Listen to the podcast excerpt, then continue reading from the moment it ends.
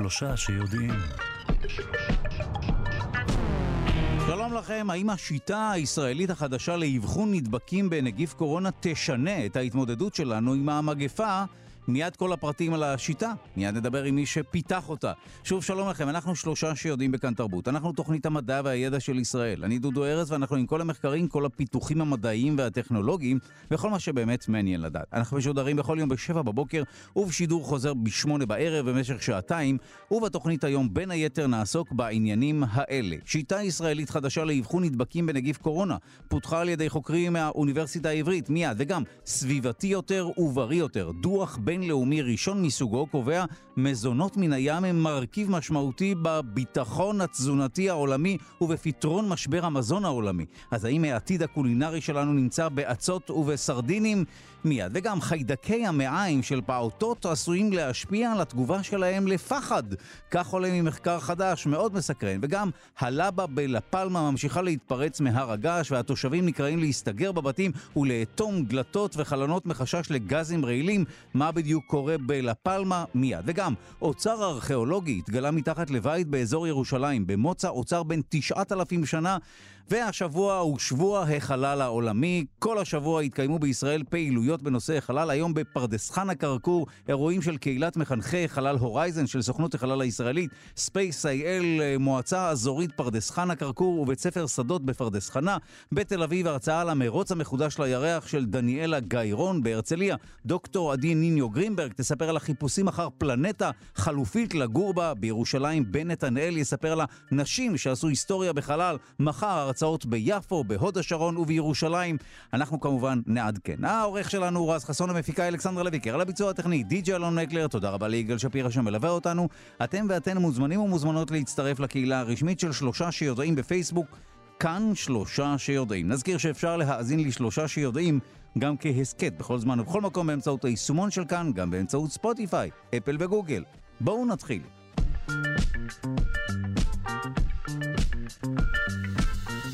שיטה חדשה ישראלית לאבחון נדבקים בנגיף קורונה פותחה על ידי חוקרים האוניברסיטה העברית. השיטה זכתה לשם אפרסק, מיד נבין מדוע. איך השיטה הזו פועלת, במה היא שונה מהשיטה שבה משתמשים היום. אנחנו שמחים לומר שלום למי שאחראי לפיתוח השיטה, יחד עם פרופסור ניר פרידמן, אלון צ'פלבוים, דוקטורנט במעבדה לביולוגיה חישובית בבית הספר למדעי המחשב, המכון למדעי החיים, האוניברסיטה העברית. שלום. אהלן. אז בוא למד אותנו מה בדיוק פיתחתם. אוקיי, אז בעצם ש... טוב, אני אחר כך אכנס לסיפור של איך זה הכל קרה, אבל מה שפיתחנו זו שיטה שמבוססת על טכנולוגיה אחרת מהבדיקות PCR שכולם מכירים.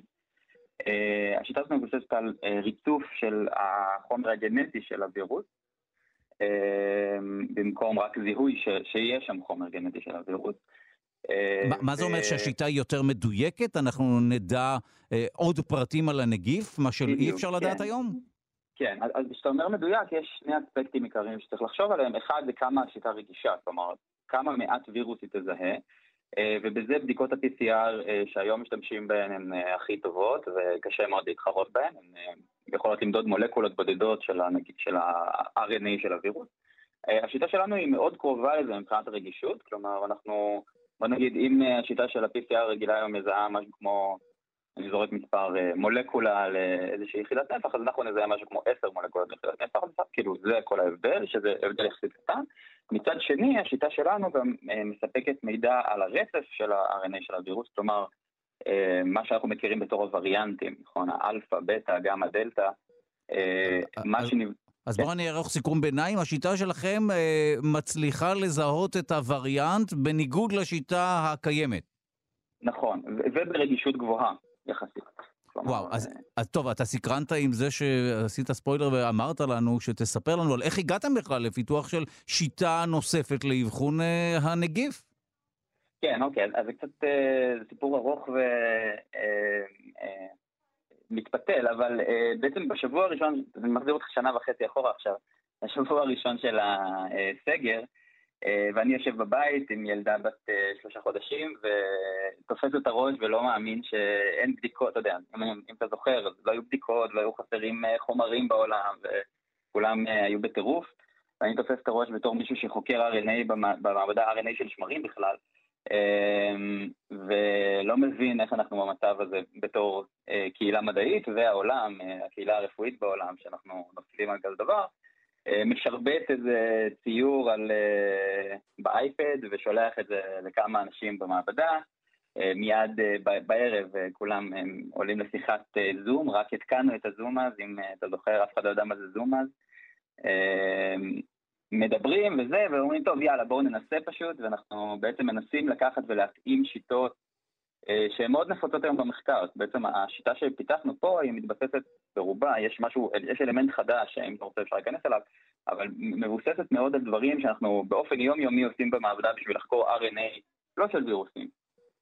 אה, ואנחנו אומרים, לא יכול להיות שעדיין עובדים בשיטות מיושנות מבחינתנו של PCR אה, בואו נעביר את העולם, בואו נעזור לעולם לצעוד קדימה, ונכנסים לתהליך הזה, מגייסים אגב אנשים מאוד מעבדות, לא, לא הזכרת את זה, אבל זה גם אה, אה, מעבד, בשיתוף פעולה עם מעבדה של נעמי חביב, אה, ונעמי אה, חביב גם מהאוניברסיטה העברית, ודנה וולף, אה, מעבדת וירולוגיה בהדסה. אה, אז מגייסים ככה אנשים מכל מיני מקומות ומתחילים לעבוד על זה במרץ במשך חודשיים.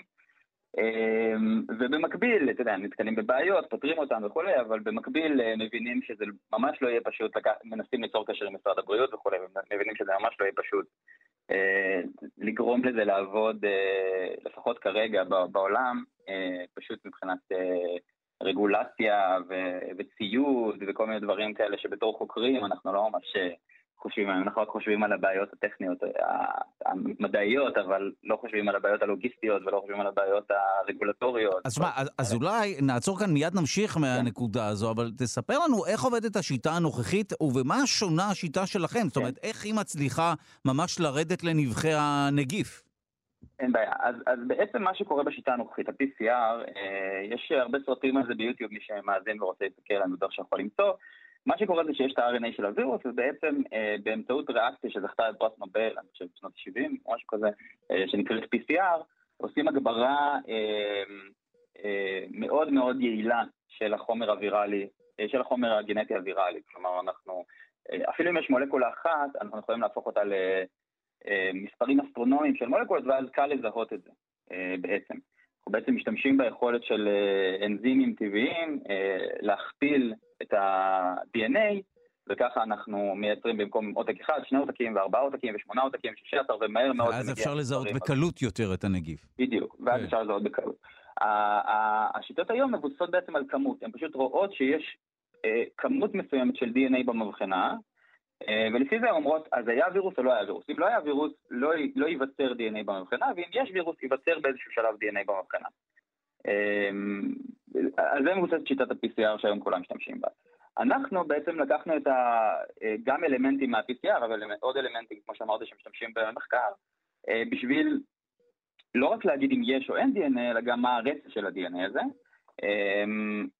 ויש, אתה יודע, יש יתרונות וחסרונות לכל שיטה, אבל בגדול, אה, אחד הדברים שאנחנו עשינו זה גם לאפשר, אנחנו בעצם בשלב הראשון, אנחנו אמרנו שאנחנו משכפלים כל פעם את החומר הגנטי, אז אנחנו כבר בשלב הראשון מוסיפים חתיכת DNA קטנה, שאנחנו הנדסנו, אה, שמכילה בעצם רצף אותיות שהוא ייחודי לדוגמה, כלומר מין ברקוד כזה, שמזהה את הדוגמה אה, שממנה הגיע החומר הזה. ואז אנחנו יכולים לקחת אה, אלפי דוגמאות כאלה, או אפילו מאות אלפי דוגמאות כאלה, לעשות את, את כל התהליך במבחנה אחת, ומכיוון שהכנסנו את הרצף הקצר הזה בהתחלה, ואנחנו קוראים את הרצף בסוף, אנחנו יכולים להגיד, אוקיי, אנחנו רואים וירוסים, אבל אנחנו רואים, כאילו, מולקולות של וירוסים, אבל אנחנו רואים אותם בדוגמאות של משה ודליה וחיים, ולא בדוגמאות של זה, למרות שהכל במבחינה אחת. אז אנחנו בעצם גם מייצרים פה יעילות גבוה, מאוד גבוהה מבחינת התהליך. אז אני לא יודע אם זה ענה לך לשאלה, אבל... אה, אחת זה עונה על השאלה, אה, בוא תתמודד עם שאלה נוספת, למה קראתם לדבר הזה אפרסק, ואז נדבר על עד אה. כמה זה פרקטי. כי זה קיצור של כמה מילים, נכון אפרסק? כן, נכון, אפרסק זה, בעצם התחלנו מהשם, ואז חשבנו איזה מילים מתאימות לשם. אז אני רציתי לקרוא לזה אפרסק. לא, לא בדיוק, לא בדיוק. אתה יודע, כתבתי את המילים באנגלית, ואז ניסיתי לחשוב מה כזה מתאים לזה. אני חושב אה, שרוב ראשי התיבות בעולם זה בדיוק אה, כפי שתיארת, ככה זה עובד. מושכים לאחור. בדיוק. כן. אה, רק, רק הסוף של המילה, אגב, אם אנחנו מדברים על סוף, ה seq מגיע מ sequencing, שזה באנגלית, איך שאומרים ריצוף, ריצוף חומר גנטי, אז זה sequencing, אז משם מגיע ה seq. בסוף, העפר, לא משנה, זה אפרסק, זה סתם, אתה יודע, מצאתם משהו שיתאים לזה. כן. כן. אוקיי, אז כמו שלפחות אה, אה, ניכר שבדיקה כזאת ודאי תוכל לזהות אה, וריאנט במבחנה למשל שכוללת כמה דגימות, נכון? השתמשו בה ב... נכון. יותר בדגימות כן. המוניות, פחות בדגימות פרטיות, אבל זה, זה גם יכול ללכת לשם. בהחלט. אז, אז שוב, היום, בעולם של היום, אחרי שכל כך הרבה ציוד וחומרים נקנו בשביל בדיקות PCR, מאוד קשה להזיז את המערכת הגדולה הזאת מטכנולוגיה אחת לטכנולוגיה אחרת. בטווח הארוך אני כן חושב שמה שפיתחנו ואחרים, ממש יכול להפוך לכלי לדיאגנוסטיקה מסיבית. כלומר, מתחילה מגיפה כזאת, אפשר להגיע למצב שאנחנו בודקים אה, עשרות או מאות אלפי אנשים אה, ממש יחסית בקלות אה, ברמה יומיומית, אה, או אפילו מיליוני אנשים ברמה יומיומית. אה, החיסרון העיקרי של השיטה שלנו זה שבכל זאת זה לוקח יותר זמן. אם בדיקת PCR רגילה, נגיד מהרגע שהמבחנה מגיעה למעבדה, לוקחת משהו כמו ארבע שעות, חמש שעות, עכשיו שהמערכת יעילה, אם תזכור בהתחלה, לקח שלושה ימים. נכון. היום כשהמערכת התייעלה, זה לוקח משהו כמו ארבע, חמש שעות מהרגע שזה מגיע למעבדה בדרך כלל. אה, אז השיטה שלנו לוקחת משהו כמו, כמו בין 12 ל-24 שעות. שוב, אני חושב אבל שברגע שיתחילו להשתמש בזה, התהליך יתייעל, זה יוכל לרדת משמעותית אפילו לכמה שעות. אבל אני חושב שזה החיסרון העיקרי ביחס לבדיקות PCR רגילות, זה פשוט לוקח יותר זמן לקרוא את הרצף של ה-DNA, זה כן משהו שלוקח זמן. שוב, אבל יש יתרונות שעשויים לקזז את החסרונות האלה. בהחלט. טוב, זה כמובן בהצלחה עם, ה, עם הבדיקה הזו. תודה רבה לך, אלון צ'פלבוים, דוקטורנט במעבדה לביולוגיה חישובית בבית הספר למדעי המחשב והמכון למדעי החיים באוניברסיטה העברית. שוב, פיתחת את השיטה יחד עם פרופסור ניר פרידמן ורצית לתת עוד קרדיט אם נתת במהלך השיחה. ספר לנו שוב מי כן. סייע לכם, בבקשה. אז, אז זה כמובן, זה כמה עשרות אנשים שעזרו לאורך הדרך, אבל ספציפית זה אנשים מהמעבדה גם של דוקטור נורי חביב באוניברסיטה העברית ודוקטור דנה וולף מהמעבדה לביולוגיה קלינית. בהדסה, אה, ואיתי בצוות אה, בצמוד עבדה גם אה, דפנה יוסף שטראוס ואיילת רעת במעבדה של ניר. אוקיי, אז שוב תודה לך על השיחה הזו ובהצלחה. תודה. תודה, ביי ביי.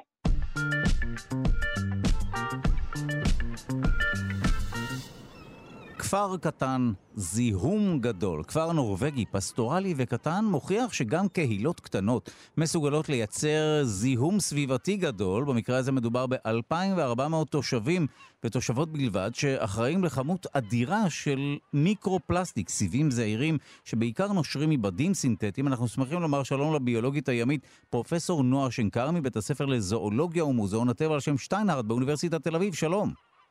שלום, בוקר טוב. טוב, מה הסיפור של אותם אה, 2,400 תושבים בכפר פסטורלי? מי שמעוניין לראות את התמונות, נופים מדהימים, הכל נראה טבעי, כיף, שקט ורגוע, ובכל זאת התושבים האלה גורמים לזיהום של מיקרו-פלסטיק בלתי נתפס.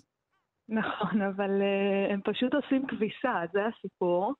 והמאמר הזה שפורסם בימים האחרונים, הוא, מבחינתי הוא בעיקר, הוא עושה איזושהי פרובוקציה, הוא מאוד מעלה לתודעה הציבורית, שאפילו מקום כל כך מקסים, עם uh, דובי קוטב uh, ונופים מדהימים, ברגע שיש שם בני אדם, גם אם הם לא הרבה יחסית, זה כמו איזשהו קיבוץ מאוד גדול, אם נשווה את זה למונחים שלנו, עדיין הם מייצרים uh, פסולת, עושים כביסה בתום לב, אין שם מפעלים לטיפול בשפכים, זה זורם ישירות uh, לים, והמחקר הזה הראה שהכמות הזו היא בעצם, הם משווים את זה שוות גודל לעיר מאוד גדולה, כמו ונקובר בקנדה, לעיר של 1.3 מיליון תושבים. אז איך זה יכול להיות? איך, איך את מסבירה את זה? כי מה, כי אין שם מערכת לסינון, לטיהור של המים?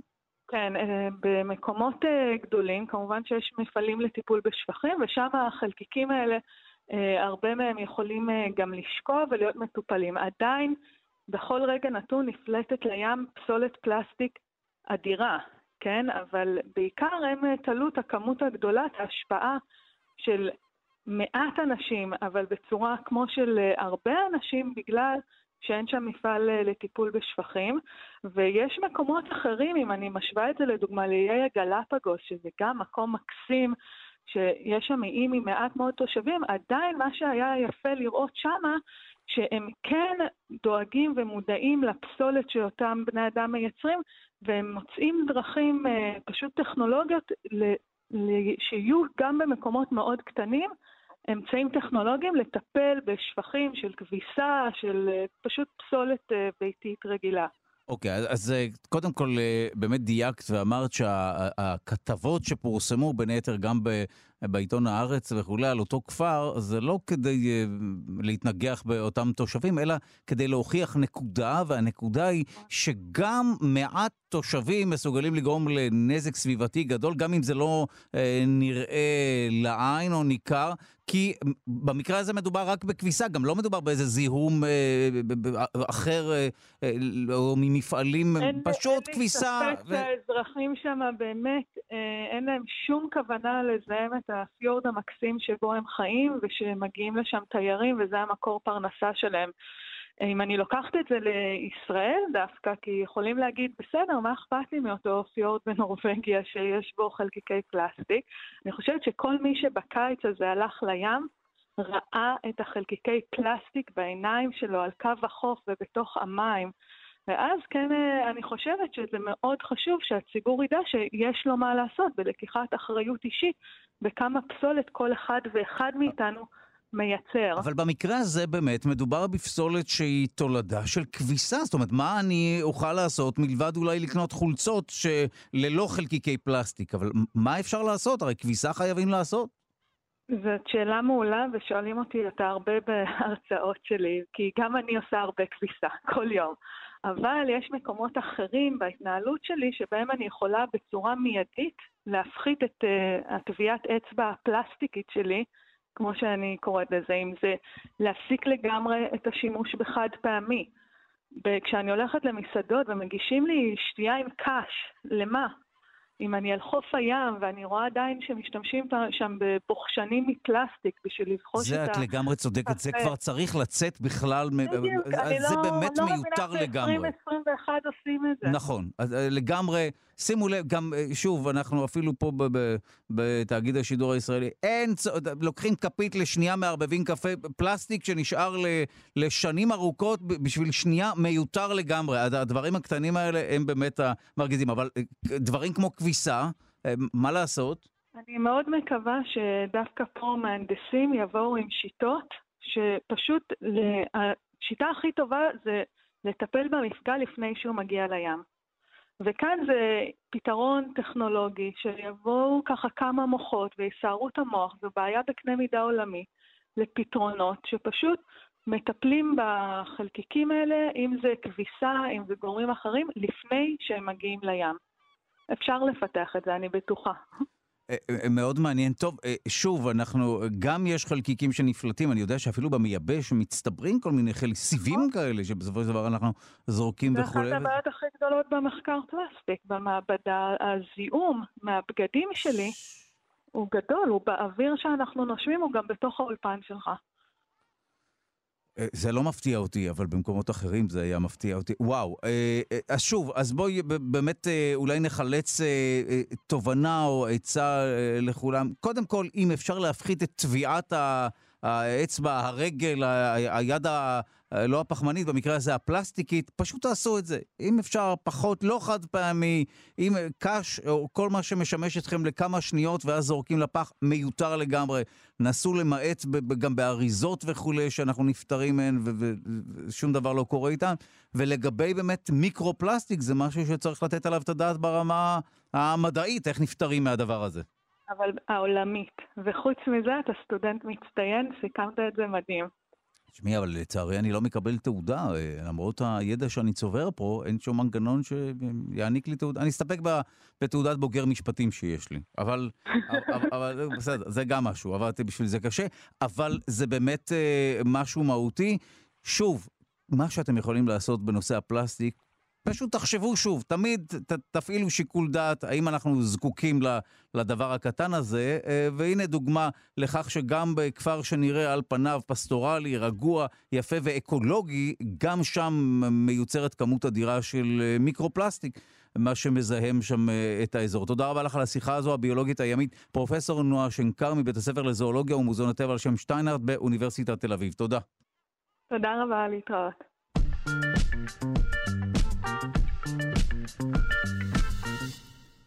היום נפתח שבוע החלל העולמי, והשנה הוא נערך בסימן נשים בחלל, והוא יוקדש לנשים בתחום חקר החלל ותעשיית החלל. כל השבוע יתקיימו פעילויות כאן בישראל סביב נושא חלל.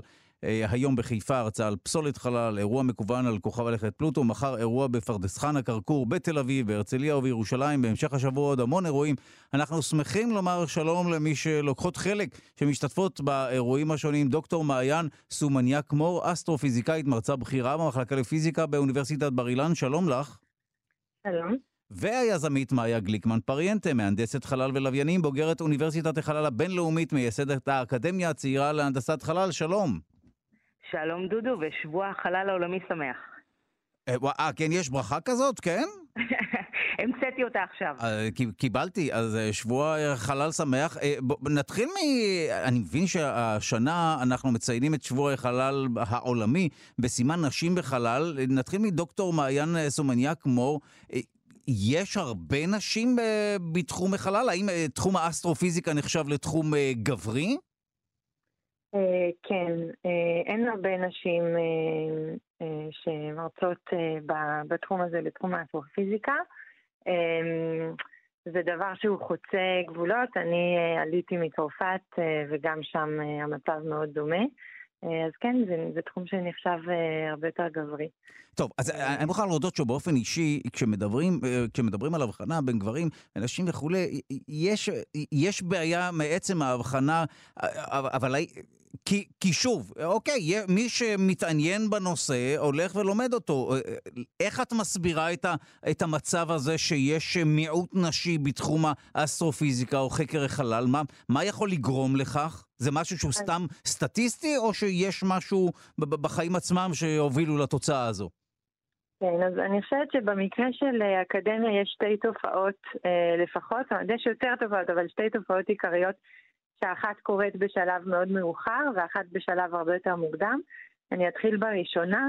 אמ, בשביל לקבל אה, משרה באקדמיה במחקר כמעט הכרחי לעשות אה, פוסט-דוקטורט אה, בחו"ל, והדבר הזה בדרך כלל קורה בשנים שהן אה, מאוד אה, רגישות מבחינת בניית משפחה. Mm. אז הרבה פעמים נשים מתקשות ככה לעשות רילוקיישן, הרבה פעמים הגבר הוא המפרנס העיקרי, ונדיר שמשפחות שלמות עושות רילוקיישן למען הקריירה של האישה. אני התמזל מזלי שה, שהבן זוג שלי ממש פרגן לי בנושא.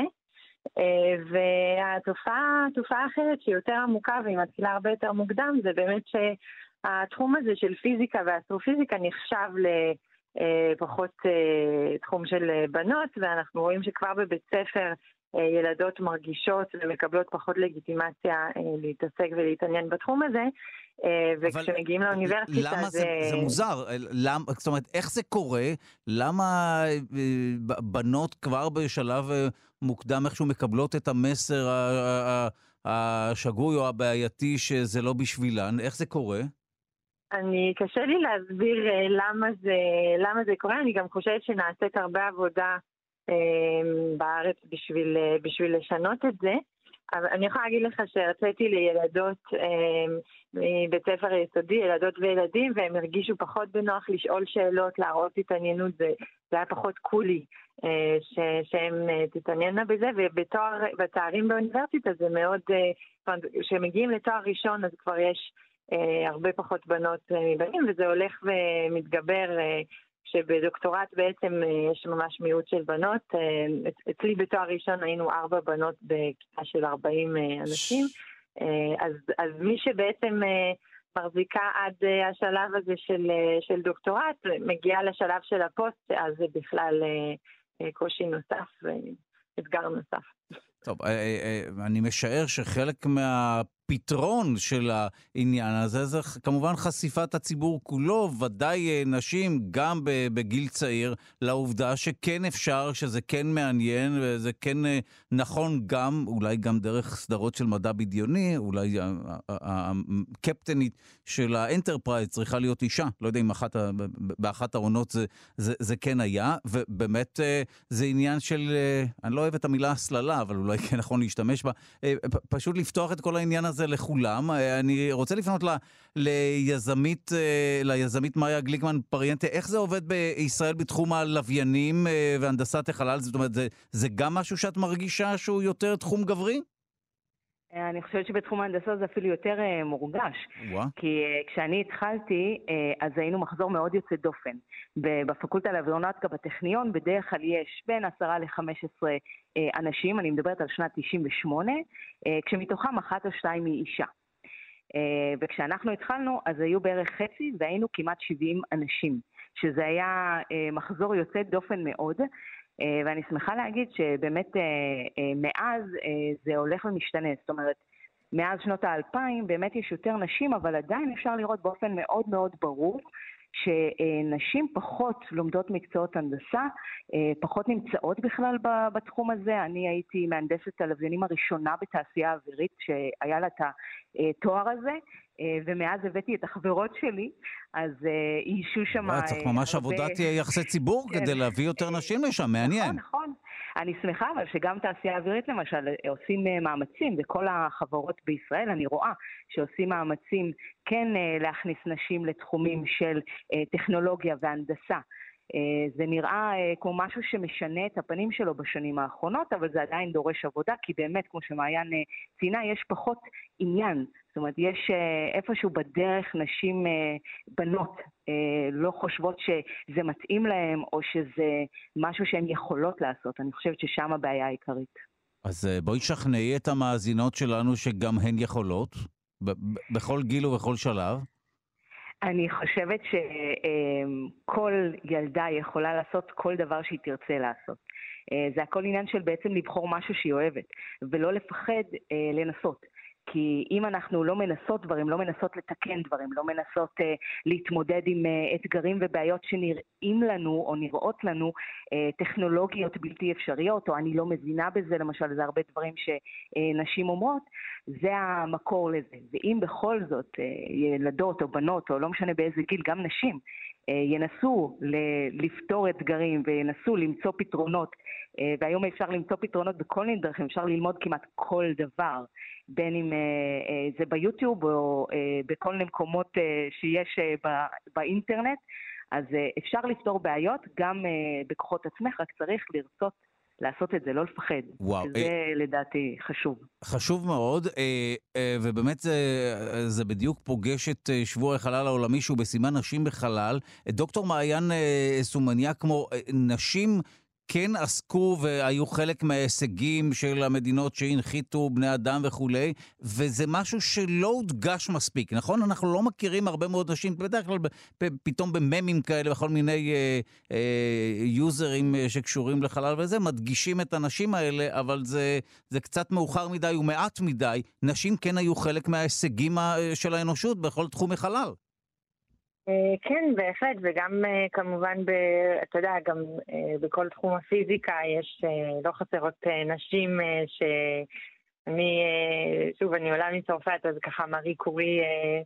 את צודקת שזה הרבה יותר רחב מרק חלל, וזה משהו שקשור באופן כללי למדעים, ושצריך להתפתח. אבל אני גם אגיד שגם, אני, אני באופן אישי קיבלתי גם הרבה פרגון ולגיטימציה מגברים אה, מדענים. ואני חושבת שזה, העבודה על הדבר הזה היא יותר מרק, אתה יודע, רול מודל ולראות נשים אחרות שעוסקות בזה, יש פה איזשהו מאמץ שהוא יותר רחב, והוא כמובן גם מערב אה, את הגברים בעצם להראות אה, לילדות שהן אה, לא פחות טובות אה, בתחומים האלה, בתחומי המדע, ושאם הן רוצות ומתעניינות בתחומים האלה, הן יכולות להגיע להישגים אז קדימה, הסלילו את הילדות שלכם לתחום החלל, בין היתר. לא, לא לשדר להן שהן לא אה, יכולות. בואו נשוב, ברשותכן, לאירועים השונים שהתרחשו השבוע. כפי שאמרתי, היום בחיפה, וגם יש אירוע מקוון על פלוטו, ומחר בפרדס חנה, כרכור, תל אביב, הרצליה, ירושלים. במשך השבוע יש עוד הרבה מאוד אירועים. דוקטור מעיין סומניאק מור, את uh, לוקחת חלק? את משתתפת באירועים האלה? כן, אני לוקחת חלק בפאנל שהתקיים ביום חמישי, ומאיה, את יכולה לדבר קצת יותר טוב ממני על... אז... על שבוע חלל. אז הנה, זכות הדיבור עוברת בהנחה שאני כמובן יכול לתת את זכות הדיבור למאיה גליקמן פריאנטה. מה את עושה בפאנל? אז uh, יש uh, כמה פאנלים בכלל, יש uh, ביום חמישי, התקיים במוזיאון ארץ ישראל בתל אביב, uh, התקיים הכנס המרכזי שנקרא נשים בחלל. זה כנס שמארגנת סוכנות החלל הישראלית בשיתוף עם עמותה שנקראת WeSpace, שגם אני וגם מעיין חברות בה.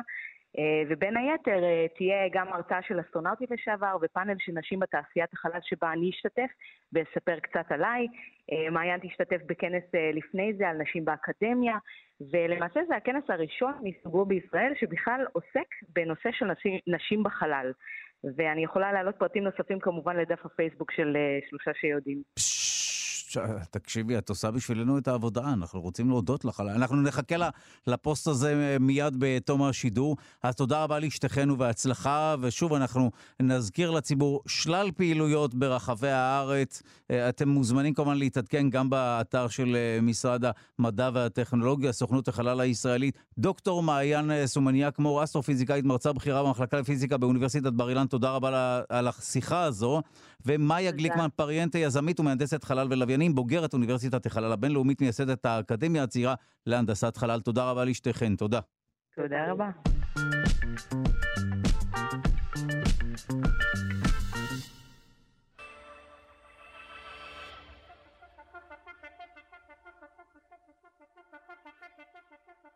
חיידקי המעיים של פעוטות עשויים להשפיע על התגובה שלהם לפחד. כך עולה ממחקר חדש שפורסם ב-Nature Communications, ואנחנו שמחים לומר שלום לדוקטור נורל בלדה, ממרכז סגול למוח ותודעה, מרכז הבינתחומי הרצליה, שלום. שלום, שלום.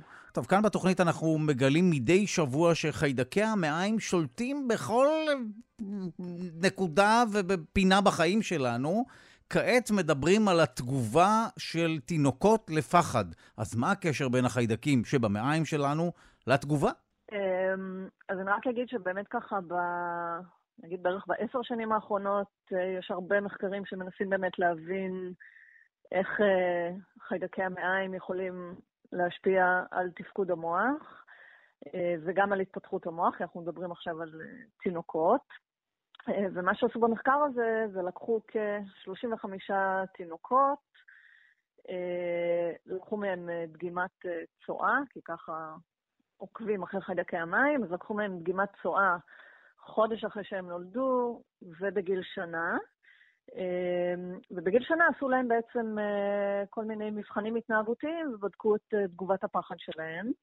והם הצליחו למצוא שם קשר בין אוכלוסיות מסוימות של חיידקי מעיים לבין uh, תגובות פחד שהן יותר uh, נמוכות.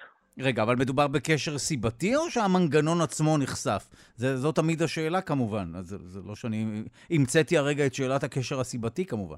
אז, אז אפשר לדבר פה חלקית על קשר סיבתי, כי אתה יודע, בקשר חיידקי מים והמוח יש שם השפעה דו-כיוונית, אז אפשר להגיד מצד אחד, יכול להיות שהרכב חיידקי המים משפיע על תפקוד המוח וככה על תגובת הפחד, מצד שני יכול להיות שתגובות פחד מסוימות יכולות להשפיע על איך שעובדת uh, מערכת העיכול. אז אני אומרת את זה בזהירות, uh, למה אפשר אולי לדבר חלקית על קשר סיבתי? כי המחקר הזה הוא מה שנקרא מחקר uh, פרוספקטיבי, זאת אומרת, אמרו, ניקח, נבדוק את הרכב אוכלוסיית חיידקי המים בגיל חודש ולא רק בגיל שנה, וננסה כאילו לראות אם אפשר לנבא. זאת אומרת, האם על סמך מה שהיה בגיל חודש אפשר לנבא מה שקורה בגיל שנה, אבל בזהירות. מה שנקרא, זה גם מחקר קטן, 35 תינוקות, זה מדגם מאוד מאוד מינימלי. טוב, אה, כמובן שעולות אין ספור שאלות, כמו למשל, מה הקשר בין חיידקי המעיים למוח, איך המוח משפיע על חיידקי המעיים, ובסופו של דבר, גם מהי בכלל תגובה לפחד? מה זה אומר תגובה לפחד? אנחנו משתמשים בביטוי הזה כשאנחנו צריכים להבין מה, מה מהותו. אז אני אגיד ש, שפה הם בעצם אה, בדקו אה, פחד בהקשר של איך התינוק מגיב לסיטואציות אה, שהוא לא מכיר, ומה שעשו, לקחו את התינוקות האלה, וחשפו אותם לאיזושהי סביבה חדשה שהם לא הכירו, ובסביבה הזאת היו כל מיני גירויים שהיו קצת מפחידים, שמו להם כל מיני מסכות מפחידות כאלה וכולי, ובדקו גם את התגובות ההתנהגותיות, זאת אומרת, עד כמה התינוק אה, יוצא לחקור את הסביבה הלא מוכרת, לעומת האם הוא ככה יושב בפינה מפוחד ולא רוצה לזוז, וגם תגובות גופניות, האם הדופק שלו עולה, האם הוא מזיע יותר, זאת אומרת, גם ברמה הגופנית וגם ברמה ההתנהגותית. נגיד שתגובות פחד הן תגובות מאוד מאוד חשובות, כמובן, זה תגובות הישרדותיות. ואנחנו יודעים שאצל תינוקות סביב גיל שנה מתחילים להופיע כל מיני פחדים אופייניים, פחד, פחד מאנשים זרים, פחד מגבהים וכולי. אוקיי, אני מנסה להבין, אבל שוב, יכול להיות שמצאו תינוקות עם הרכב אה, חיידקי מעיים מסוים ועם תגובות לפחד מסוימות, אבל מה בדיוק הקשר? איך זה משפיע על זה? האם חיידקי המעיים מייצרים איזשהו חומר שגורם למוח, לא יודע, להתנהג אחרת וכולי, להתחוות בצורה מסוימת? אני ממש מנסה להבין את מהות הקשר בין חיידקי המעיים למוח. כן, אז אני אגיד שיש, המנגנון לא לגמרי ברור, דרך אגב, גם באנשים בוגרים וגם במחקרים בעלי חיים, זה לא בדיוק ברור מה המנגנון שמאפשר לחיידקי המעיים לתקשר עם המוח. יש כל מיני השערות, למשל שחיידקי המעיים אה, מייצרים כל מיני חומרים כימיים שיכולים להיכנס לתוך המוח ולהשפיע עליו. אה, חיידקי המעיים משפיעים על תפקוד מערכת החיסון, ומערכת החיסון יכולה אה, להשפיע על תפקוד המוח.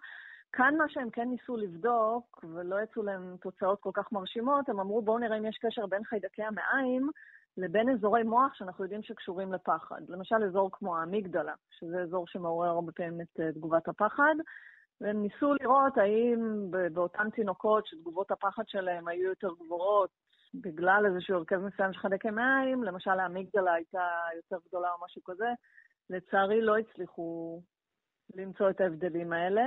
אה, כן מעניין להגיד שככה בשנים הראשונות לחיים, גם המוח מתפתח ומשתנה נורא מהר, וגם הרכב אוכלוסיית חיידקי מים היא מאוד מאוד אה, דינמית. אז אתה יכול להגיד פה שאולי יש כאן איזושהי השפעה על התפתחות המוח, על איך, איך אזורים שקשורים לפחד אה, גדלים, עובדים יותר, עובדים פחות. צריך יהיה לחכות עוד קצת בשביל לקבל תשובות יותר ודאיות. טוב, ובסופו של דבר, האם אפשר להשפיע על אוכלוסיית חיידקי המעיים, ואז אולי לשפר, כמובן, אני שיפוטי, אבל לשנות את ההתנהגות של uh, תינוקות כך שהם פחות יפחדו? למרות שאולי, שוב, אולי זה לא רע לפרט. כן, בהחלט אפשר, למשל דרך אה, תזונה, דרך כל מיני תרופות שאתה לוקח וכולי. אז אני אומרת, אפשר לשנות. איך אנחנו עושים את זה בצורה שתוכל אה, לשנות באופן ספציפי, למשל תגובות פחד וכולי, אנחנו, שוב, צריך לחכות עוד כמה שנים עד ש... עד שנדע לעשות את זה בצורה טובה מספיק. טוב, עכשיו, אנחנו, כשמדברים על תינוקות, בדרך כלל אה, מדברים על אה, הנקה או תמ"ל וכולי, אותן תמיסות שנמכרות, מי שכמובן אה, לא מניקה וכולי. יש קשר בין הנקה לבין אוכלוסיית חיידקי המעיים, או שלא בזה עוסק המחקר? כן, אז אנחנו יודעים, גם על זה כבר נעשו מחקרים, גם בבעלי חיים וגם קצת מחקרים בבני אדם. שהראו שבחלב אם אה, יש כל מיני סוכרים שהתינוק לא יכול לעכל אותם, אבל מי שכן מעכל אותם זה אוכלוסיית חיידקי המעיים שלו. ולכן הנקה היא כנראה פעולה שבהחלט uh, תומכת בהתפתחות uh, תקינה של uh, חיידקי מעיים. Uh, אבל שוב, כמובן שכל אישה זכאית אה, להחליט אם היא כן רוצה להעניק או לא רוצה להעניק. עכשיו, אה, מסקרן אותי, האם... אה, אוקיי, אז אנחנו מבינים שיש קשר בקרב תינוקות בין חיידקי המעיים לבין התגובה שלהם לפחד. זה גם קשור למבוגרים יותר, או שזה משהו שהוא רק בשלבים הראשונים, ששם הדברים מתרקמים להם? לא, גם אצל מבוגרים בהחלט יש קשר. יש כבר כמה וכמה מחקרים שמראים שלמשל כשאתה לוקח אנשים ו... אה, נותן להם כל מיני תוספי תזונה שמשפיעים על חדקי המים, אתה יכול להשפיע למשל על ויסות מצב הרוח שלהם, אה, כל מיני מחקרים שמראים שכשאנשים לוקחים אנטיביוטיקה, שכמובן משפיעה על חדקי המים, זה יכול להשפיע אפילו על התפקוד הקוגנטיבי שלהם, על הזיכרון שלהם. אה, מאוד מעניין. וואו, אז בין היתר, אם רוצים לשנות את התגובה שלנו לפחד או להפסיק לפחד, הרכב מסוים של חיידקי המים, שוב, אני משער שזה איזשהו תמהיל של הרבה מאוד סוגים של חיידקים וכולי, יכול להיות האופטימלי לתגובה לפחד. אם אני אנסה איכשהו להתנסח כך שכן אפשר לחלץ אה, איזשהו מצב אופטימלי של התמודדות עם פחד. נכון, מדובר בעצם על איזשהו הרכב מסוים של כמה אוכלוסיות של חיידקים. שוב פעם, אני אגיד, זה כרגע מחקרים ראשוניים, זה לא שהיום אה, אתה יכול להגיד לבן אדם, אה, זה ההרכב האופטימלי אם אתה רוצה לא לפחד וכולי. אבל אני צופה, התחום הזה מאוד מאוד מתפתח, יש המון מחקרים, ואני מניחה שתוך כמה שנים כבר אפשר יהיה להתחיל לדבר אולי על איזושהי תזונה מותאמת אישית שתומכת בחלק המים ודרך זה תומכת במוח, וזה יגיע. נחכה בסבלנות, בסוף זה יגיע. מנסה אולי לסגור את השיחה הזו בסיסמה, מי שהרכב המעיים שלנו X לא מפחד, אבל זה, אפשר ללכת עם סיסמה כזו? אפשר, רק צריך לזכור שלפעמים חשוב לפחד, כי בדרך כלל מי שלא מפחד אה, גם לא יודע להתנהל. אוקיי. כי לפחות זה לא בהכרח, נכון, אני מסכים שזה לא בהכרח אני משער שגם יש לזה גיבוי מחקרי. תודה רבה לך על השיחה המרתקת הזאת, דוקטור נורה בלדה ממרכז סגול למוח, ותודה, המרכז הבינתחומי הרצליה. תודה. בבקשה.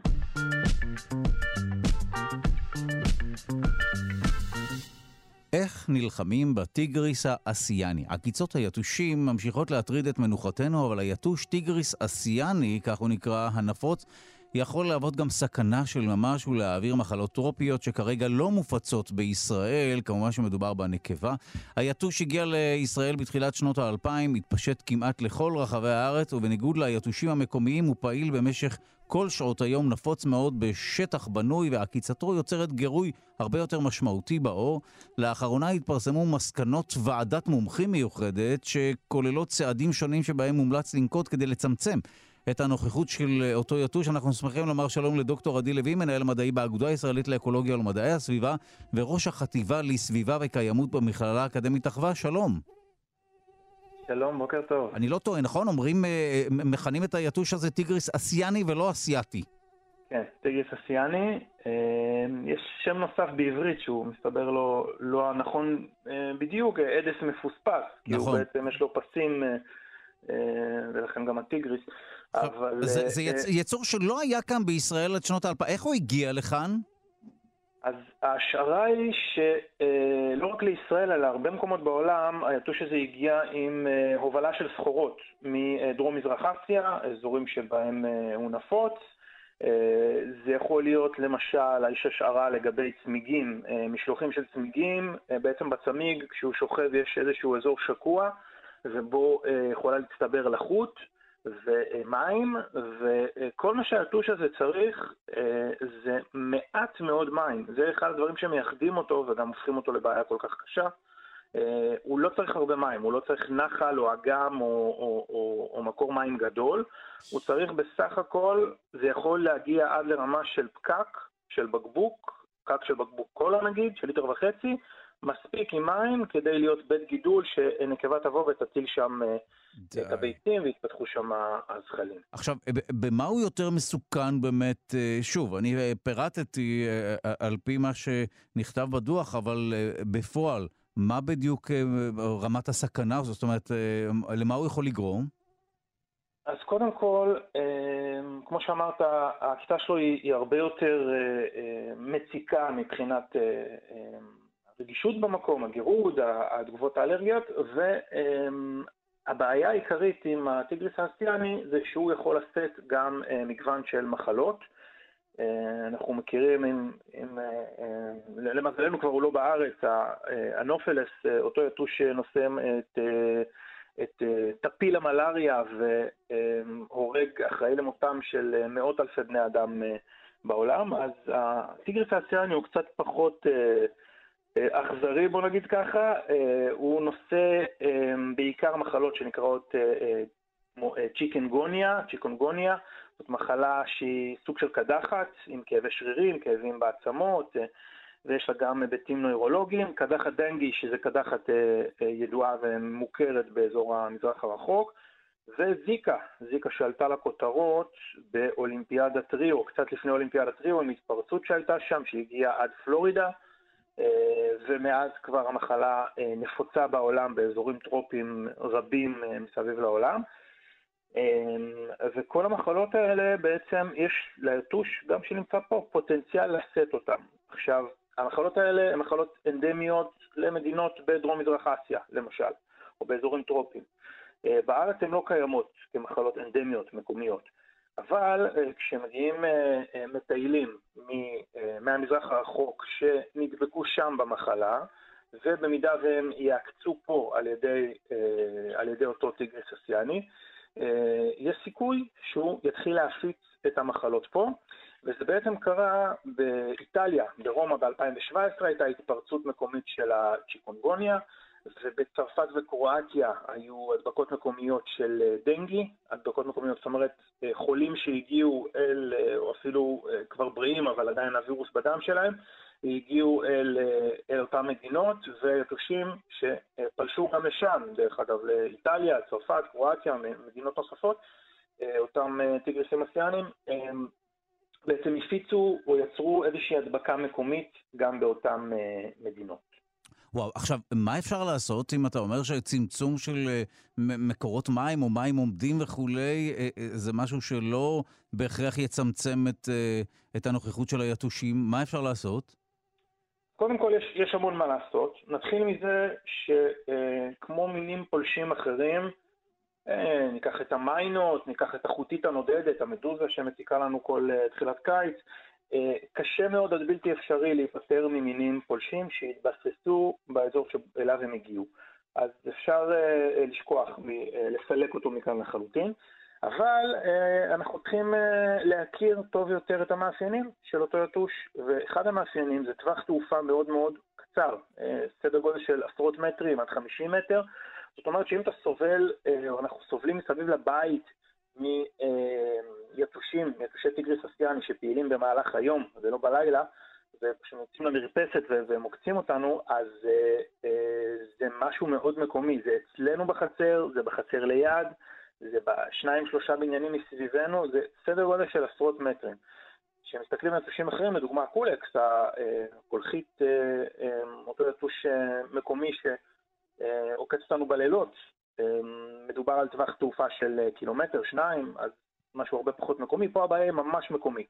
ומכיוון שהיא ממש מקומית, אה, אפשר אה, לטפל בה יותר בקלות. וכמובן, קודם כל הדבר הראשון הקל ביותר זה מניעה במקור. בתי הגידול של היתוש הם מקורות מים אפילו קטנטנים, זה תחתיות של עציצים, זה אה, פסולת, לדוגמה, כמו שאמרתי, אפילו ברמת הפקק, פקק של, אה, של בקבוק שיש בו מים, אה, זה אה, צמיגים שמשמשים לנוי, שאפשר למלא אותם בחול במקום, אה, במקום לאפשר להם אה, להתמלא במים. אה, זה, אה, זה יכול להיות אה, משהו שהוא יותר ברמת הרשויות המקומיות לטפל בו, אתרי בנייה שצריך לעשות בהם סריקות ולוודא שאין הצטברויות של מים עומדים, אה, השקיית יתר בגינות ציבוריות וגם אצלנו בבתים, אה, משתלות שהן אה, משקות בכמות גדולה ויש שם גם הרבה פעמים בתי גידול. ובכלל פסולת, אזורים שבהם מושלכת פסולת, הפסולת מאפשרת למים להצטבר בתוכה כל הדברים האלה בעצם הם, הם מהווים בתי גידול ליתוש, ואנחנו אה, יכולים וצריכים לצמצם, קודם כל לצמצם את, אה, את בתי הגידול של היתוש, זה אומר סריקה בסביבה הקרובה שלנו, ולוודא ש, אה, ש, שאנחנו גם לא משקיעים ביתר ומתקבלים לנו מים בתחתיות של העציצים. מעבר לזה, מה שחסר לנו כיום ברמה המערכתית זה אה, תוכנית ניטור, תוכנית ניטור משמעותית, אה, מותאמת לאותם יתושים שפעילים ביום, אה, כי כדי בעצם קודם כל להבין מה גודל האוכלוסייה, מה הדינמיקה של האוכלוסייה, ובעצם היתוש הזה נפוץ כמעט בכל ישראל, מלבד אולי אזורים מאוד מאוד יבשים, כמו אזורים מסוימים בבקעה או בערבה. אה, אז אנחנו רוצים גם להבין מה ההיקף אה, אה, של האוכלוסייה וגם לקחת דוגמאות של בוגרים ולנטר, לראות שאין וירוסים בעצם מאותן מחלות שהוא יכול לשאת. וזה דבר מאוד חשוב שלא קיים כיום. יש תוכנית ניטור ליתושים, ליתושים המקומיים שפעילים בלילה, וזה שני דברים שונים, וזה אחד הדברים שחייבים כיום לייצר כדי שנוכל להתמודד טוב יותר. אבל הטיפול פה הוא גם, זה לא רק הרשויות המקומיות או המדינה, הטיפול פה הוא ברמה, גם ברמה האישית שלנו, אחריות אישית של כל אחד מאיתנו, אה, ייבוש של מקורות מים, אה, להימנעות מהשקיית יתר שמאפשרת גם שרידות ארוכה יותר לבוגרים, ו, אה, ו, ובעצם יוזמה שיכולה להיות של הרשויות המקומיות, יכולה להיות שלה ברמת המדינה, של הסברה ו... אולי אפילו גיוס התושבים לפרויקטים של אה, אה, מדע אזרחי וסיוע בניטור, איסוף המידע, אה, וזה יכול להגיע עד לרמה של אפליקציה. יש, אני חושב שבזיכרון יש אפליקציה שנקראת נעקצתי, וברגע ש...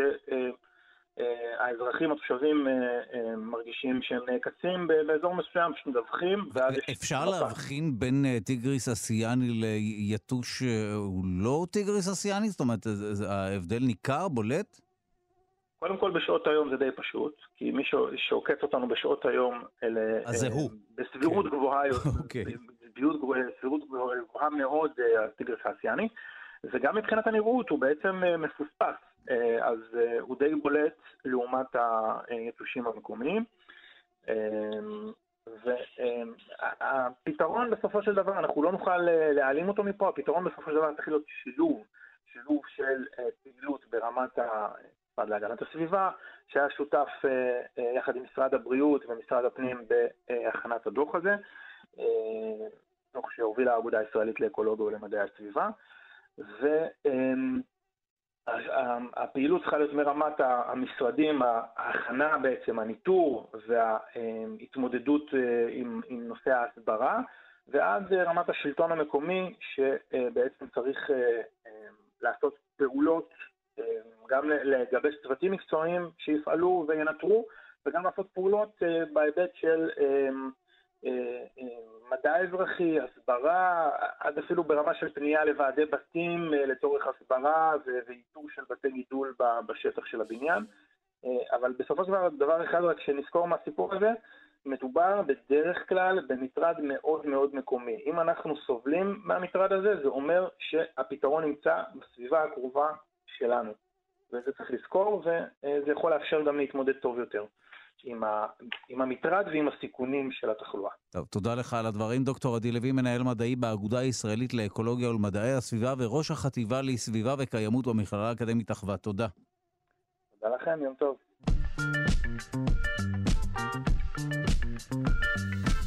סביבתי יותר ובריא יותר. דוח בינלאומי ראשון מסוגו קובע שמזונות מן הים הם מרכיב משמעותי בביטחון תזונתי עולמי ובפתרון משבר המזון העולמי. הכוונה היא בין היתר לאצות, צדפות, סרדינים ועוד. מדובר בדוח בינלאומי שחובר על ידי יותר מ-100 חוקרים מובילים מ-25 אוניברסיטאות ומכוני מחקר, כמו למשל אוניברסיטת סטמפורד, סטוקהולם, אוניברסיטת תל אביב. ובדוח הזה נבחנה תרומתם הגדולה של מזונות מן הים לתזונה, למחיה, למערכות האקולוגיות. תוצאות הדוח החדש, שהופק ביוזמת הארגון Blue Food Assessment, התפרסמו בחמישה מאמרים שונים בכתב העת Nature. אנחנו שמחים לומר שלום לאחד החוקרים שהובילו את המחקר הזה וחתומים על הדוח, דוקטור אלון שיפון מהחוג ללימודי הסביבה בבית הספר לסביבה ולמדעי כדור הארץ על שם פורטר, אוניברסיטת תל אביב, ויושב ראש הפורום הישראלי לתזונה בת קיימא. שלום. שלום רב. סלח לי על ההקדמה הארוכה, אז בואו נגלגל, נאט את הקצב ונתחיל מההתחלה. מה השורה התחתונה של הדוח, ומה היתרון בתזונה מן הים? טוב, אז בואו נעשה רגע סדר קטן. הדוח הזה באמת הוא אה, המשך של אה, דוח, למעשה, או בוא נגיד, הוא נוצר כתוצאה מדוח אה, שהתפרסם לפני שנתיים שנקרא Eat Lancet. זה דוח מאוד מאוד גדול בינלאומי, שיסתכל על מה שאנחנו קוראים תזונה פלנטרית, כלומר תזונה שהיא גם סביבתית וגם בריאה. והדוח הזה באמת הראה לנו בשורה התחתונה שמזונות מן הצומח הם הווין ווין שלנו, הם גם בריאותיים וגם סביבתיים. אבל וזה במ... הזה... זה במקרה כך? אגב, זה לא היה חייב להיות כך שמה שבריא לנו יותר הוא גם טוב לסביבה, לשמחתנו זה ככה. נכון, במקרה המאוד מסוים. אה, יש כמובן גם מה שאנחנו קוראים trade-off ים, כלומר משהו שהוא טוב כאן, אבל הוא לא טוב כאן. עכשיו, okay. אוקיי. אמ, הדוח הזה כמעט ולא מדבר על, הוא מזכיר בצורה מאוד אה, פשוטה את נושא כל המזונות מן המים. אנחנו קוראים לזה מזון מן המים, לא מזון מן הים, יש גם מזונות שמגיעים ממקורות מים מתוקים בעולם. אז אנחנו אומרים מזונות מן הים, או, או מזונות אקוואטיים, או כמו שקוראים לזה באנגלית, בלו פוד, אולי מזון כחול. אז הדוח הזה הוא למעשה איזשהו אה, אה, נוצר מהעובדה שבאמת עד עכשיו כמעט ואנחנו לא מתייחסים למז... ל, ל, למגוון האדיר הזה של המזונות בתוך החשיבה של מערכות מזון, מערכות מזון מקיימות, מערכות מזון שמספקות מזון שהוא בריא ומקיים. יש כמובן מחקרים שנעשים, אבל איזושהי הסתכלות גלובלית גדולה ששמה את זה על השולחן, תרתי משמע, אה, לא הייתה קיימת. ולכן היה פה אה, אה, איחוד כוחות מאוד מאוד גדול של הרבה מדענים מכל העולם שכבר שנים מתעסקים בנושא הזה, זה לא שפעם ראשונה אנחנו... אבל לאגד את הכל לתוך איזושהי הבנה קוהרנטית וגדולה. אז זה ככה הבסיס אה, של, ה, של הדבר הזה. עכשיו, לשאלתך, אה, מזונות, אה, מה שהדוח הזה מראה קודם כל זה שיש מגוון אדיר, אדיר של מזונות מן המים. מדגים שאנחנו יותר מכירים אותם פה בארץ, לדברים שפחות נאכלים פה, מצדפות וקונכיות וסרטנים למיניהם, יש מגוון אדיר מאוד, והמגוון האדיר הזה יש לו גם ערכים תזונתיים מאוד מאוד גדולים, והוא גם אה, אה, אה, באופן כללי, מבחינה סביבתית, עדיף למקבילות של מזונות מן החי מהיבשה, ולכן בהחלפה של אחד בשני יש לנו איזשהו גם בנפיט, יש לנו גם איזושהי הטבה סביבתית, ובאופן כללי, אה, המזונות האלה הם, הם מהווים אה, בסיס מאוד מאוד גדול לתזונה של מיליוני אנשים בעולם, וגם לחקלאים קטנים בעולם, שהם למעשה אחראים ליותר מחצי מהייצור של, ה, אה, של, של הדייג הזה וגם של החקלאות הימית. בגדול, אם נפשט, אז, אז, אז זהו, אם נפשט את השורה התחתונה של המחקר, עדיף לה, גם לסביבה וגם לנו לאכול יותר דגים ופחות פרות? ז, ז, זו השורה התחתונה? לא, אז בוא, בוא נסתכל רגע על השורה התחתונה. השורה התחתונה היא מאוד מאוד אה, אה, רחבה ו, ומאוד מאוד תלויה במקום, אה, במדינות מתפתחות שבהן יש חוסרים תזונתיים יותר גדולים מאשר אה, במדינות מערביות. אה, אנחנו למעשה רואים שתוספת קטנה של תזונה מן המים יכולה לשפר את הערכים התזונתיים של האנשים. במדינות מפותחות שבהן יש צריכה נגיד מאוד מאוד גדולה של בשר, אנחנו רואים שההחלפה של זה במזונות מן הים הם יותר בריאים ברוב המקרים וגם יותר סביבתיים. אז זה לא, אין פה, תכף נגיע להקשר הישראלי, כי אני חושב שהוא מאוד מאוד אה, אה, חשוב. חשוב להבין את ההקשר, את המקום, גם להבין שהם חלק מתרבות. כלומר, ב, אה, אה, אנחנו רוצים, אה, חלק מכל התפיסה הזאת של מזונות, אה, אה, מערכות מזון בנות קיימא זה לגדל מזונות שהם מתאימים תרבותית למקום. במדינות כמו בנגלדש לדוגמה, מגדלים אה, אתה יודע, מערכות של פוליקולטורה, כלומר של כמה סוגים של מזונות בחצר האחורית, זה חלק מתרבות, זה חלק מהצורה אה, אה, של הגידול. בישראל זו תמונה אחרת לגמרי, ותכף נגיע, נגיע לשורה התחתונה ל, ל, לישראלים. אבל אני אומר שזה נורא נורא מאוד מאוד משתנה. אנחנו רואים שבהשוואה למזונות מן החי, בעלי חיים, בהחלט יש פה בנפיט ברוב המקרים שהוא גם בריאותי וגם תזונתי, אה, אה, וכמובן אה, סביבתי. ברוב המקרים, לא תמיד, יש פה מגוון מאוד גדול וצריך לשים לב לניואנסים. אמ, וכמובן שאחד הדברים שמאוד מעניינים בדוח הזה זה, זה העובדה שבאמת מזונות מן הצומח מן הים הם יותר סביבתיים, ובהחלט, בהחלט יש להם גם אה, אה, ערכים תזונתיים מאוד מאוד גדולים. וזה אולי מביא אותי דווקא למה השורה התחתונה בישראל. בישראל יש איזה אחת המדינות שצריכת הבשר היא הגבוהה בעולם. גם עוף, אנחנו צרכני העוף מספר אחד בעולם לנפש, ולכן אין שום ספק שאנחנו צריכים אה, לבנות אה, אה, אג'נדה שבה אה, גם מבחינה בריאותית וגם סביבתית אנחנו מפחיתים את הצריכה של מזונות מן החי. לכן פה לדעתי, וגם עם העובדה, אם נחבר את העובדה שיש פה המון המון מחקר שנעשה בתחום של אצות, ויש פה סביבה מאוד מאוד עשירה לפתח את המחקר הזה, אני חושב שאנחנו צריכים למצוא דרך לקדם דווקא צריכה של מזונות מן הצומח מן הים. ופה גם יש אה, תפקיד מאוד מאוד גדול תרבותית, כי זה לא חלק מהדיאטה אה, אה, שלנו. ולכן אני חושב שפה, לדוגמה, יש פה מקום תרבותי מאוד גדול לשפים, למובילי דעה, לקדם כזה דבר שלדעתי מאוד מאוד יכול להביא לנו ווין ווין סביבתי ובריאותי. טוב, אנחנו באמת שומעים על אצות והרמה החלבונית הגבוהה של אצות וכולי כבר שנים, אבל זה באמת עוד לא נכנס פה לתפריט. אה, שוב, אוכלים פה ושם אצות, אני חושב שבסושי, בכל מיני אה, אה, פטנטים כאלה, בגדול יפני וכולי, אבל זה באמת לא נכנס פה למיינסטרים של הקולינריה. נכון, כי אתה יודע, יש פה כמו הרבה דברים שאתה יודע, שדורשים איזשהו אה, שדורשים איזשהו, אה, אה, אתה יודע, תהליך תרבותי מאוד מאוד גדול. גם אנחנו לא אוכלים פה צדפות, לא אוכלים פה סרטנים כמו שאוכלים במקומות אחרים בעולם. אז זה לא חלק מהתרבות שלנו, לא, אין פה דיאטה כזאת ש, שבה אנחנו, שהיא מהווה חלק, אבל אני אומר, אנחנו צריכים ללכת, לטעמי, כבר ללכת לפתח למקום שהוא גם הכי בריאותי וגם הכי סביבתי, וזה באמת מזונות מן הצומח. אה, אוקיי, כי באמת בכל מה שקשור לדגים וכולי, אנחנו מדי פעם נתקלים במחקרים שמתארים קטסטרופות בים, ודייג ביתר ופגיעה וכולי, ולכן באמת הנקודה הזאת של מזונות מן הצומח, מן הים, הלוואי והיינו הולכים בכיוון הזה. נכון. אז תראה, אנחנו צריכים להבין שבאמת אה, אה, יש דייג מסחרי באוקיינוסים שפוגע בהמון המון אה, מדגות בעולם. אה, אה, במקומות מסוימים בעולם יש דייג מסחרי שהוא נעשה בצורה אה, כלכלית גדולה, ואחרי זה לוקחים את הדגים האלה ושולחים אותם למקומות כמו אירופה, וזה אפילו בהרבה פעמים גם פוגע באזורים שבהם יש אוכלוסיות שלא מג... שאין להן גישה לדברים האלה, זה ממש פוגע בביטחון תזונתי מקומי. כלומר, ממש, אתה יודע, הולכים ודגים במקומות אחרים בעולם למי שיש את הכוח הכלכלי לעשות את זה.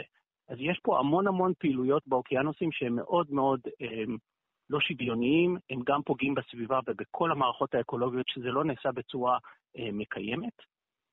ואין ספק שיש פה המון המון במה אה, אה, אה, להשת, להשתפר, לשנות, לשנות המון המון דברים. ועם זאת, הדוח הזה מראה את המגוון האדיר מאוד של ה... שזה לא רק הדייג המסחרי, יש גם חקלאים קטנים, שזה מהווה את הבסיס של התזונה שלהם הבריאה, והם, הדייג שלהם הוא מאוד אה, אה, מקומי, הוא מאוד אה, אה, עם הסביבה, פועל הסביבה אה, בהרבה מובנים, וגם חקלאות ימית שהיא פוליקולטורה שכוללת מגוון של אה, זה, והיא הרבה יותר סביבתית והרבה יותר בזינה. כלומר, יש מגוון אדיר מאוד, ולכן מה שאנחנו מכירים זה באמת הדייג התעשייתי הגדול של המכמורות, שאנחנו גם מכירים אותו מהארץ, שבאמת יש פה פגיעה אדירה מאוד בסביבה. לא זאת הכוונה.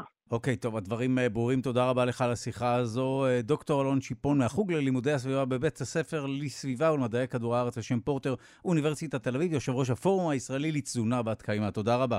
תודה רבה לך.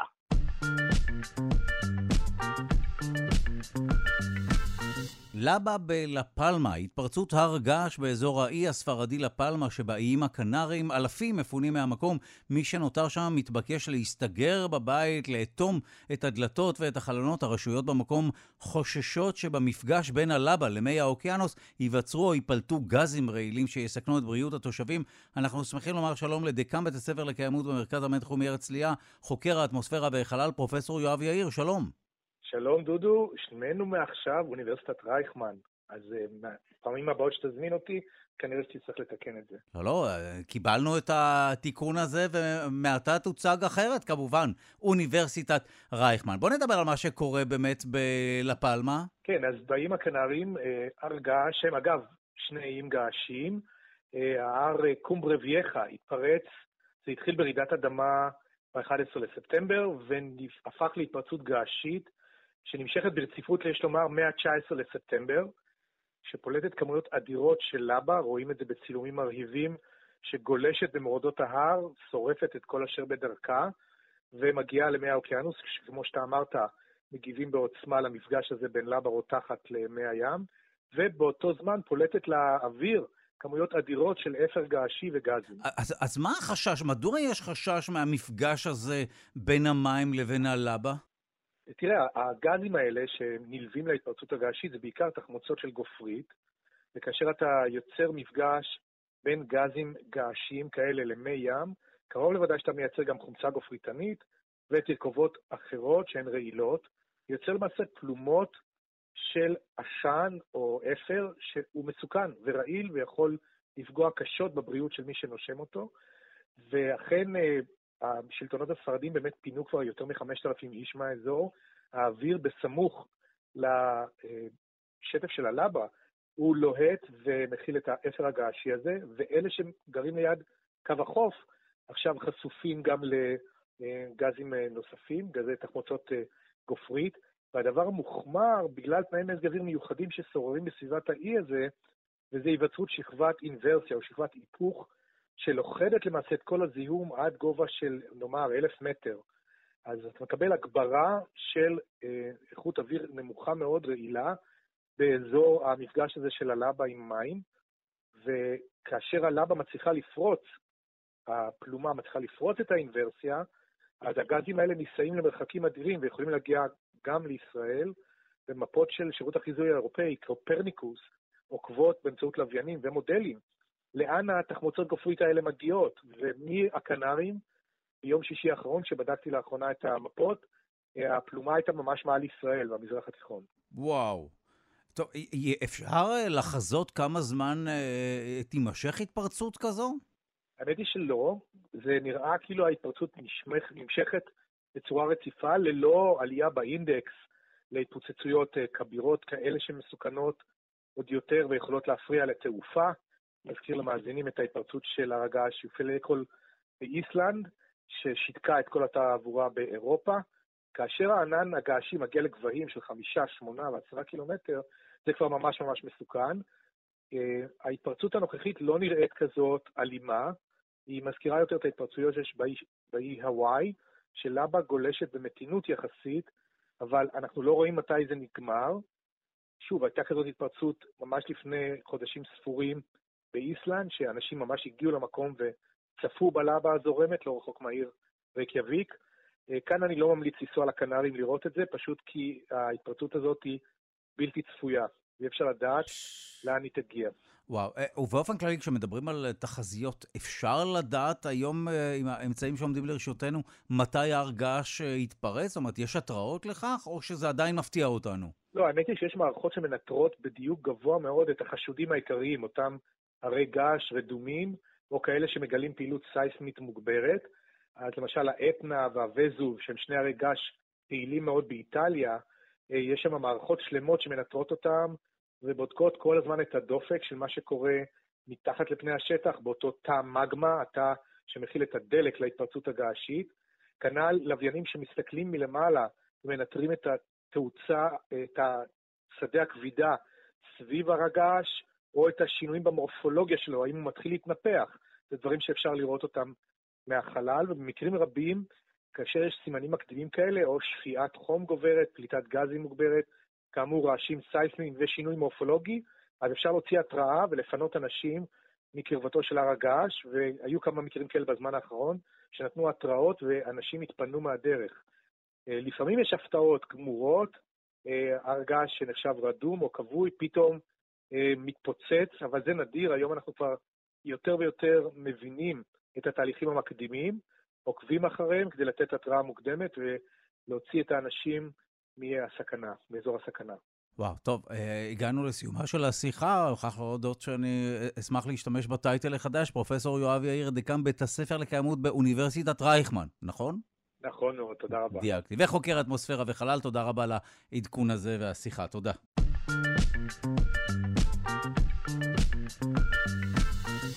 אילו נשים נמצאות בסיכון ללידה מוקדמת? בשאלה הזו עוסק מחקר חדש שנערך במחלקה לבריאות הציבור באוניברסיטת בן גוריון בנגב, בשיתוף המרכז הרפואי האוניברסיטאי סורוקה. במחקר זיהו החוקרים כמה קבוצות סיכון עיקריות. המחקר פורסם בכתב העת Journal of Clinical Medicine. אנחנו שמחים לומר שלום לפרופסור אייל שיינר, חוקר בפקולטה למדעי הבריאות באוניברסיטת בן גוריון בנגב, מנהל מחלקת נשים ויולדות ב' במרכז הרפואי האוניברסיטאי סורוקה. עורך המחקר, שלום. שלום, שלום. אז למד אותנו על המחקר הזה, מה בדיוק מצאתם אה, אה, על אותן אה, קבוצות נשים שנמצאות בסיכון? תראה, קודם כל צריך להגיד שלידה מוקדמת זה לידה שמוגדרת מתחת לשבוע 37. וזה היום גורם סיכון מספר אחד לתחלואה וגם לתמותה של עוברים, במיוחד אם הלידה היא מאוד מוקדמת. זאת אומרת, ברור שזה שונה אם זה מתחת לשבוע 37 ומדובר על 36 שבועות, לעומת אם מדובר על 28 שבועות. עכשיו, אנחנו אה, יודעים שיש שני גורמי סיכון מאוד משמעותיים ללידה מוקדמת. גורמי סיכון הכי משמעותיים הם בעצם אישה שהיה לה היסטוריה של לידה מוקדמת בעבר, וכי לצערנו ההיסטוריה חוזרת על עצמה הרבה פעמים, והיסטוריה מילדותית זה משהו שמאוד מאוד חשוב לדעת. והגורם סיכון השני זה תאומים, הריונות מרובי עוברים. אה, עכשיו, לגבי אה, לידה מוקדמת בעבר, זה נתון שמעודדים אותנו במחקר שהוא חוזר על עצמו בספרות כל הזמן. הסיכוי ללידה מוקדמת ככה אצלנו יצא 7%. אבל אם לאישה הייתה לידה מוקדמת בעבר, הסיכון היה 15%. ואם היו לה שתי לידות מוקדמות, הסיכון קפץ כבר ל-30%, שזה סיכון מאוד מאוד משמעותי. עכשיו, אנחנו במחקר שלנו התרכזנו קודם כל בשתי הקבוצות האלה, רצינו לראות אם יש גורמי סיכון בתוך הקבוצות האלה של תאומים ושל לידה מוקדמת בעבר, וגם רצינו לבדוק גורמי סיכון ללידה מוקדמת משמעותית מתחת לשבוע 28, שאז בעצם זה... בעצם, אתה יודע, זה, זה בעצם הסיכון המאוד משמעותי. מתחת לשבוע 28 התינוקות הם מאוד קטנים ויש אה, שיעור תחלואה אה, הרבה יותר גבוה.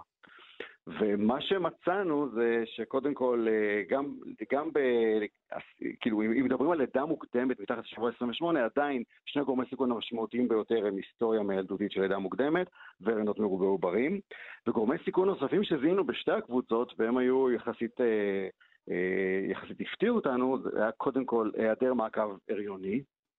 נשים שלא עשו מעקב הריוני היו בסיכון משמעותי לידה מוקדמת משמעותית, מתחת לשבוע 28, וגם נשים שהיו להן אה, הפלות חוזרות, היסטוריה של הפלות חוזרות. זאת אומרת שלאחר אה, אה, שנזהה את הסיכון, כפי שאמרת, יש פה שתי קבוצות ש, ש, שמיד כשאישה משתייכת לאחת מהקבוצות האלה צריכה להידלק נורה אדומה ואז איכשהו לנטר את, ה, את ההיריון, איכשהו אפשר לבצע פעולה התערבותית שתמנע אולי את הלידה המוקדמת? אז התשובה היא כן. אה, נתחיל עם אה, היסטוריה מילדותית של אה, לידה מוקדמת בעבר. נשים, אנחנו היום יודעים שאישה שהייתה ללידה מוקדמת בעבר היא בסיכון ללידה מוקדמת. יותר מזה, גם בסיכון ללידה מוקדמת משמעותית מתחת לשבוע 28. יש היום הוכחות שיש טיפולים שעוזרים למנוע יעילים במניעה של לידה מוקדמת. הטיפול הזה נקרא פרוגסטרון. פרוגסטרון זה הורמון פרו בעד הריון, גסטון, זה הורמון שהוא בעצם מחזק את ההיריון, אפשר לתת אותו בזריקות של פעם בשבוע, אפשר לתת אותו בגישה נרתיקית, ואנחנו יודעים שהטיפול בפרוגסטרון הוא שומר, הוא מגן מפני לידה מוקדמת. בנוסף, אנחנו יודעים שיש שם אפשרות לעקוב. אישה בסיכון צריך לעקוב אחרי אורך הצוואר שלה, כי אם הצוואר שלה מתקצר זה אומר שהיא בסיכון מוגבר, ואז אנחנו גם צריכים לתת אה, טיפול מניעתי, וגם יכול להיות שצריך לאשפז אותה להשגחה, ולמשל לתת טיפול ש, אה, שנקרא צלסטון, שזה טיפול בסטרואידים, לשפר את הבשלות הריאלית. אנחנו מדברים כמובן על צוואר הרחם, נכון? צוואר הרחם לחלוטין, כן, okay. כן. צוואר הרחם באופן עקרוני, האורך שלו 4 סנטימטר, צוואר קצר זה מתחת ל-2 סנטימטר או מתחת ל-15 מילימטר, ככל שהוא יותר קצר, ככה הסיכון ללידה מוקדמת הולך ועולה, וגם בהריונות תאומים, בגלל שאנחנו יודעים שתאומים הם בסיכון, האישה צריכה להגביר אינדקס חשד, ולמשל שיש לה לחצים או כאבי בטן, שתגיע לבדיקה, כדי לראות שזה לא, שלא מדובר בצירים, לבדוק את אורך הצוואר, לראות שלא מדובר בצוואר מקוצר. ולגבי הקבוצות האחרות שלנו, אין ספק שמעקב הריוני זה משהו חשוב, זה מראה שאנחנו כנראה עושים משהו טוב במעקב הריון, כי אנחנו יכולים לזהות נשים בסיכון, וצריך מאוד לעודד מעקב הריוני. במדינת ישראל מדובר ממש בשירות חינם, אה, זה שירות טוב, תגשו לרופאים שלכם, מעקב יכול לשפר את הבריאות של הילודים שלכם. אה, ולגבי הפלות חוזרות גם, צריך לזכור שזו קבוצת סיכון נשים עם הפלות חוזרות צריכות להיות במעקב יותר קפדני, צריך uh, גם להם להיות עם אינדקס חשד מאוד גבוה, זאת אומרת אם כואב להם, יש כאבים, או אז להגיע לבדיקה, וגם שם צריך לעקוב אחרי אורך הצוואר. צריך לזכור שבאופן עקרוני, לידה מוקדמת זה סיבוך שהוא לא נדיר. אה, השכיחות שלו באוכלוסייה היא בסביבות עשרה אחוזים. וואו, זה לא מעט. אה, ולכן אנחנו צריכים להיות עם אינדקס חשד מאוד מאוד גבוה. זה בהחלט אה, ועכשיו, משהו מה, לא נדיר. ומה הפרוטוקול היום ש, שמתנהל כשאישה אה, מגיעה לקופת חולים או לבית חולים ומשתייכת לאחת מקבוצות הסיכון, אז לא אוטומטית אה, אה, עוקבים אחרי ההיריון וכולי? זאת אומרת, מה היום עושים? אה, קודם כל, אוטומטית עוקבים, אני מבחינתי אוטומטית עוקב אחרי כל אישה בהיריון, זאת אומרת, מעקב הריון הוא מאוד חשוב, וזה מאוד הפתיע אותי שיש לנו שיעור של 7% מהאוכלוסייה שלא עושים את המעקב, וזה היה לי מאוד חבל. Uh, התשובה היא כן, אנחנו עוקבים אוטומטית, אבל זה, המחקר רק מחזק את, ה, את הצורך בכך, ומחזק את זה שיש קבוצות סיכון שאנחנו צריכים להקפיד עוד יותר. אמ, אתה יודע, אה, הקבוצות הראשונות שהזכרתי, שזה לידה מוקדמת בעבר והריונות מרובי עוברים, זה קבוצות שהן, אתה יודע, ידועות. אבל uh, לגבי נשים עם הפלות חוזרות, לעשות מעקב של אורך צוואר זה משהו שהוא יותר חדש, הוא פחות מבוסס. ושוב, אני עוד פעם מציף את זה, חברות, לכו לעשות מעקב הריון, זה משהו מאוד מאוד חשוב. טוב, תודה לך על השיחה הזו, פרופסור אייל שיינר, עורך המחקר, חוקר בפקולטה למדעי הבריאות באוניברסיטת בן גוריון בנגב, מנהל מחלקת נשים וילדות ב' במרכז הרפואי אוניברסיטאי סורוקה. תודה. בריאות.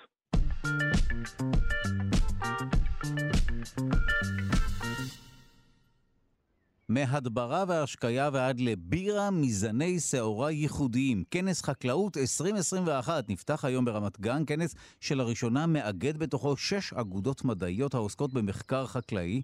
בכנס צפויים להשתתף מעל 900 משתתפות ומשתתפים מהמגזר החקלאי ומהמחקר החקלאי. חקלאים, חוקרים, סטודנטים, נציגי חברות אגרו, סטארט-אפים, חברות הזנק, מדריכים ומדריכות ועוד בין היתר יעסקו בכנס בשאלה איך אפשר להפוך פסולת למשאב. אנחנו שמחים לומר שלום לדוקטור רועי פוסמניק, מומחה לטיפול בפסולות אה, במנהל המחקר החקלאי מכון וולקני, מי שעומד בראש המושב שיעסוק בנושא הזה. שלום. וואו. טוב, קודם כל, אה, ברכות על פתיחת הכנס כמובן. אה, אתה עוסק במשהו ספציפי, אולי קצת נדבר אה, מלמעלה על הכנס, ואז נעסוק בנושא בו אתה מטפל. מה צפוי לקרות בכנס מעבר למה שפירטתי? אז בכנס, כמו שפירטת, יהיה מגוון מושבים על, של כל האגודות שמשתתפות, ואני חושב שזו פעם ראשונה ש... באמת הנושא הזה של אה, פסולת חקלאית מקבל אה, פוקוס ומקבל, אה, ומקבל מושב מיוחד, כי אני חושב שבעולם וגם בישראל העסק הזה מתחיל לקבל יותר ויותר תשומת לב. גם, גם, ה, גם משרד החקלאות והמשרדים האחרים וגם החקלאים עצמם מודעים לאחריות שיש לנו כמגדלים אה, גם לטפל בפסולת שלנו, זה, זה, זה מאוד מאוד חשוב, אה, לא רק ל, ל, להשתמש, לטפל בפסולת, אלא גם להחזיר את הפסולת, כלומר להשתמש בפסולת באמת כמשאב, ואני חושב שהחקלאות היא, היא, היא, היא גורם מפתח בנושא הזה של כלכלה מעגלית, כי היא לא רק מייצרת פסולת, היא גם יכולה להשתמש בפסולת ובכך לחסוך אה, שימוש בדברים אחרים. עכשיו, איך אפשר להפוך באמת את הפסולת למשהו שאפשר להשתמש בו, להרוויח ממנו? אז uh, אנחנו משתמשים בפסולת uh, בחקלאות כבר שנים, זה לא משהו חדש. מזבלים את השדות ומשתמשים בקומפוסט, ו, ואנחנו uh, יודעים להשיב uh, חומרים חזרה uh, לקרקע. האתגר הוא לעשות את זה בצורה אה, ברת קיימא, בצורה שלא תייצר אה, אמ, בעיות, לא בעיות לסביבה, לא בעיות לבריאות הציבור, אה, לעשות את זה נכון. וכמובן לעשות את זה בצורה שתהיה גם כלכלית וכדאית לחקלאי. יש פה המון המון כוחות שצריכים ללכת ביחד. ו- ואני חושב שהמושב נותן, איזשהו, נותן איזושהי הסתכלות אה, אה, רחבה ומעניינת על, ה- על השילוב בין הכוחות, אה, שגם אה, לייצור אה, מוצרים חדשים, מוצרים שנקרא להם מוצרי פרימיום אה, לחקלאות, אה, לצד המוצרים הבסיסיים ביותר, שאת ה- את ה- את השימוש שלהם צריך לעשות אה, בצורה נכונה. כשאתה מדבר על פסולת חקלאית, הכוונה היא בעיקר ל, ל, לדברים אורגניים, או שבין היתר יש גם אה, פלסטיק שאנחנו מדברים עליו מדי יום בתוכנית? אז בהחלט אה, פסולת חקלאית, לצערנו, מכילה גם המון המון שרים של פלסטיק. חייב, חייבים להגיד את זה, פלסטיק הוא לא האויב של החקלאות. אה, אנחנו חייבים להמשיך ולהשתמש בפלסטיק, כי לולא השימוש בפלסטיק אה, אנחנו אה, נבזבז דברים אחרים כמו מים ודשנים וחומרי הדברה. כלומר, השימוש בפלסטיק הוא מאוד מאוד חשוב בכלל ב, ב, ב, ב, בעולם המודרני ובחקלאות המודרנית, אבל צריך ל, ל, להבין מה השימוש בפלסטיק לייצר ואיך להשתמש בפסולת או איך לנצל את הפסולת, גם אם היא מכילה שאריות של, אה, של פלסטיק. אה, בכנס יש אה, גם התייחסות לנושא של פלסטיק חקלאי, ואני מזמין לקהל לבוא ולהתרשם. וואו, טוב, אה, מלבד ההרצאה שלך, שהיא מפסולת למשאב, החקלאות כשחקן מפתח, נספר למאזינות ולמאזינים שבאמת יש הרבה מאוד מושבים והרצאות אה, מרתקות, כמו למשל, אה, אזכיר חלק מה, ממה שיקרה שם. מאיה קליינמן, ננו-טכנולוגיה בחקלאות, דוקטור יפית כהן ודוקטור פז קגן, טכנולוגיות חדשות ונתוני ביג דאטה בחקלאות, אה, מאור מוצרף עם מינים פולשים וההשפעה שלהם על החקלאות, גורל חומרי הדברה בקרקע, השפעות הסביבה ושיטות למזעור נזק של אורן שלף ועדי רדיאן. ויש עוד הרצאות, כמו למשל של יעל משאל, ההשפעה הלא ישירה של האקלים על גורל חומרי ההדברה בקרקע, הנשר כביו-אינדיקטור לחשיפה למזהמים סביבתיים, מאוד מסקרן, של יעל חורש, אה, ושלל הרצאות. אז כמובן הציבור הרחב מוזמן, פשוט אה, גגלו ותראו איך אפשר להשתתף. אני משער שחלק מהכנס יועבר גם ברשת, נכון? כן, בהחלט.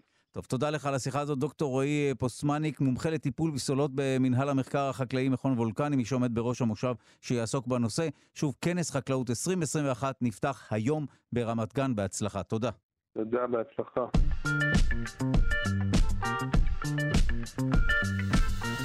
אוצר ארכיאולוגי התגלה מתחת לבית באזור ירושלים במוצא, אוצר בן 9,000 שנה. בין היתר התגלו במקום מבנים עתיקים, קברים, כלי צור, כמו להבי מגל, ראשי חץ, צמידי אבן ועוד. האוצר התגלה לאחר שהמדינה הפקיעה את השטח כדי לסלול במקום כביש. אנחנו שמחים לומר שלום למנהל השותף של החפירה מטעם רשות העתיקות, דוקטור חמודי חלילה, שלום. בוקר טוב. למד אותנו מה בדיוק נמצא מתחת לאותו בית במוצא. אמ, מתחת לאותו בית במוצא יש אה, רצף היסטורי שמתחיל אה, ממש הראשית שלו לפני 11 אלף שנה, והסיום שלו כמובן אה, גורלו של הבית שהופקע ב- לצורך בניית הגשר. וואה. אוקיי, אז זה הרבה מאוד זמן. אבל כן. מי היה באזור לפני 11,000 שנה או 9,000 שנה? זאת אומרת, מי, מה הייתה התרבות במקום? מה מצאתם שמעיד? כן?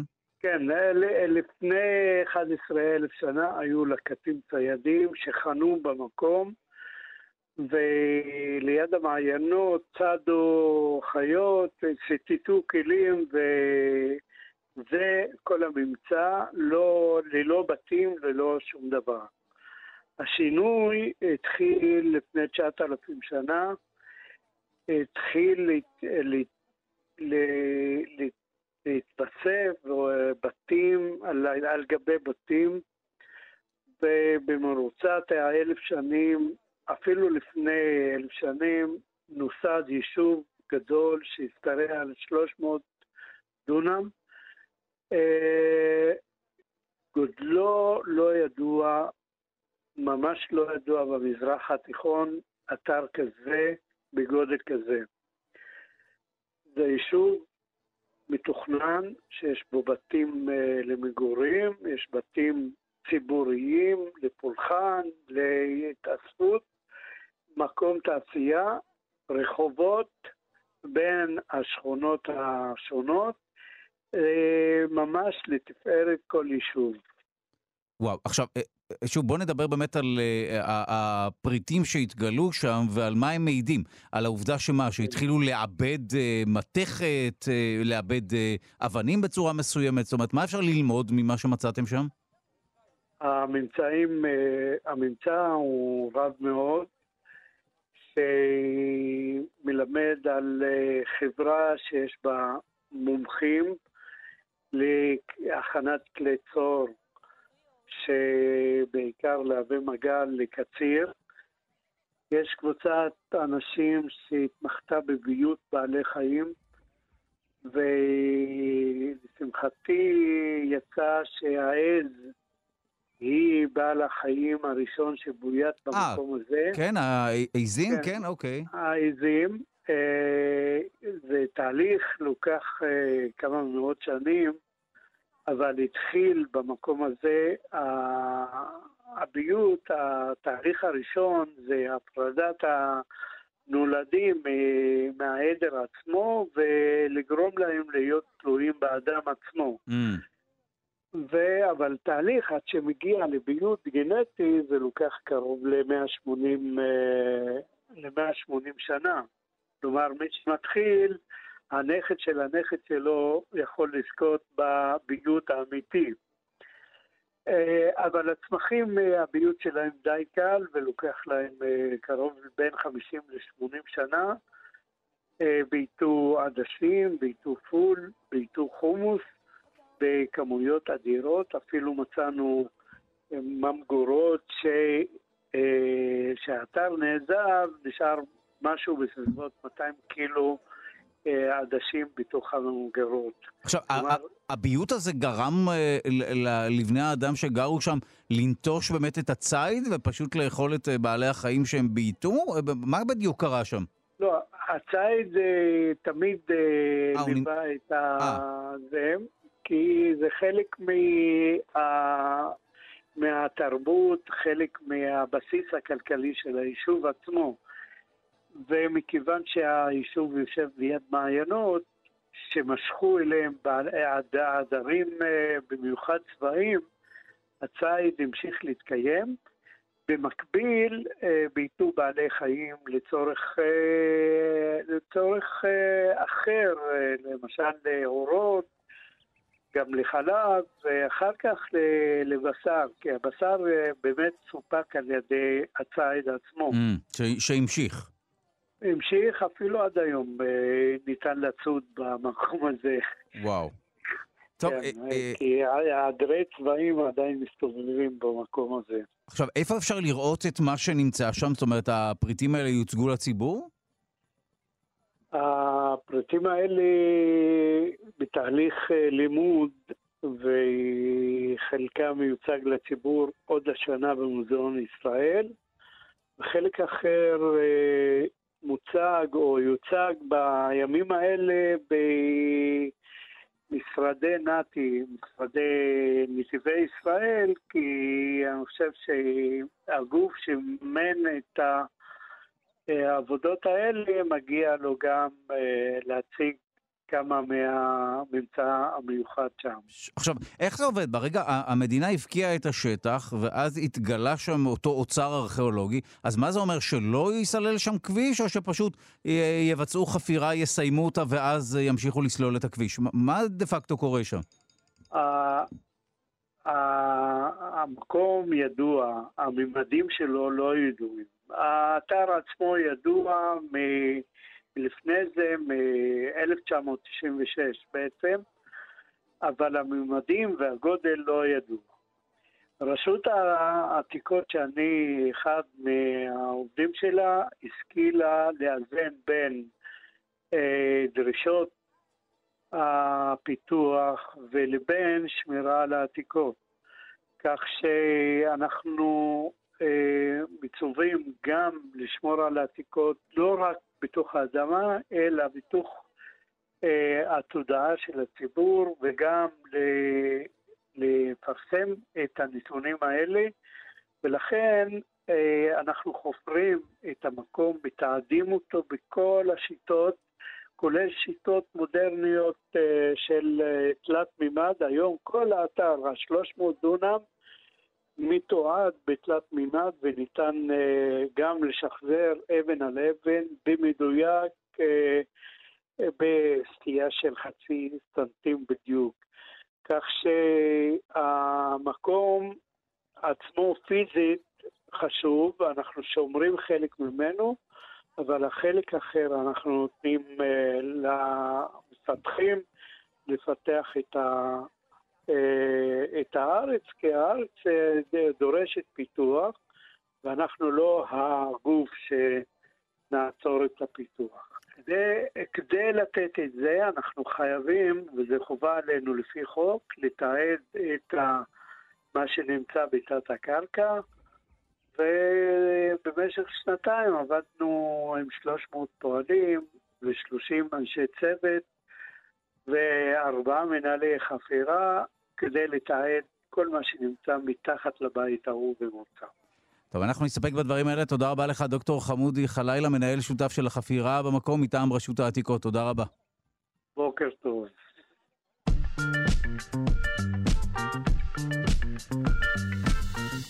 ובמסגרת פינת התרבות נציין יום הולדת 75 של הקומיקאי הישראלי מנחם זילברמן, שהלך לעולמו לפני שבע שנים. אני שמח לומר שלום למרצה לתרבות ולמבקר התרבות יונתן גת לשעבר ג'אט, שלום. שלום דודו, מה שלומך? אני שמח שאנחנו מדברים על מנחם זילברמן, כי אני מאוד מאוד אהבתי אותו ב- בילדותי. מתישהו הוא פשוט פרש מעולם הקומדיה. נכון. אה, פרש מעולם הקומדיה וגם פרש מישראל. הוא נסע אה, ללוס אנג'לס, ובאיזשהו שלב הוא אפילו שימש כסוג של מדריך תיירים. אתה יודע שהוא היה מדריך תיירים ישראלים, קבוצות של תיירים ישראלים בקליפורניה. התפרנס מזה טוב? זאת אומרת, למה הוא, למה הוא עשה את זה? למה הוא ירד מהארץ? סליחה על הביטוי הבוטה. אני חושב שהוא קצת התייאש מה, מהתעשייה הישראלית, מתעשיית הבידור הישראלית, שבה הוא כנראה לא מצא את עצמו יותר מדי. למרות שהוא היה אחראי על כמה מהדברים הנפלאים ביותר בתרבות כאן, כן? אתה יודע שהוא כתב למשל את uh, המגפיים של ברוך. אה, לא ידעתי, די. של הכוורת. כן, 아, אה, בהחלט. הרבה אוקיי. אנשים לא יודעים את זה, אבל הוא כתב את המגפיים של ברוך. אמ, והוא כתב שם את המערכונים של החבורה של כוורת, הוא השותף שם על הכתיבה. אמ, ואתה יודע, הוא כתב אמ, לא מעט דברים מפורסמים, והשתתף גם בדברים מפורסמים, והיה אחד, אני חושב, אחד הסטנדאפיסטים היותר פרליפיק, היותר פוריים בתקופות מסוימות. בשנות ה-80 הוא היה אחד הסטנדאפיסטים המובילים של הז'אנר, כשכולם זוכרים את וילוז'ני, אבל למעשה מנחם זילברמן היה שם קודם. נכון שווילוז'ני נחשב למי שייבא, יחד אה, בזמנו אה, בן זיידל וכולי, את הסטנדאפ כפי שהוא היה כפורמט, אבל זו הערה חשובה שעוד לפני תקופת המפץ הגדול של הסטנדאפ הקלאסי, היו אנשים שעשו סטנדאפ, אולי פשוט לא קראו לזה כך, בין היתר כנראה מנחם זילברמן. נכון. היה לו דבר אחד שאני יכול, אה, אני לא הייתי, אני הייתי ילד כשזה, אני לא, לא יכולתי לזכור, אבל uh, באחד מהקטעים שראיתי uh, לטובת תוכניתנו, לטובת התוכנית שלך, נתקלתי בכמה קטעי סטנדאפ שלו היסטריים, או היה עושה חיקויים של אנשים לא מוכרים. הוא היה פשוט עושה חיקוי, ואחר כך אומר, זו דודה שלי, אתם לא מכירים אותה. כן, זה נונסנס, שזה אפילו לא ניסיון... נכון. כן, וואו.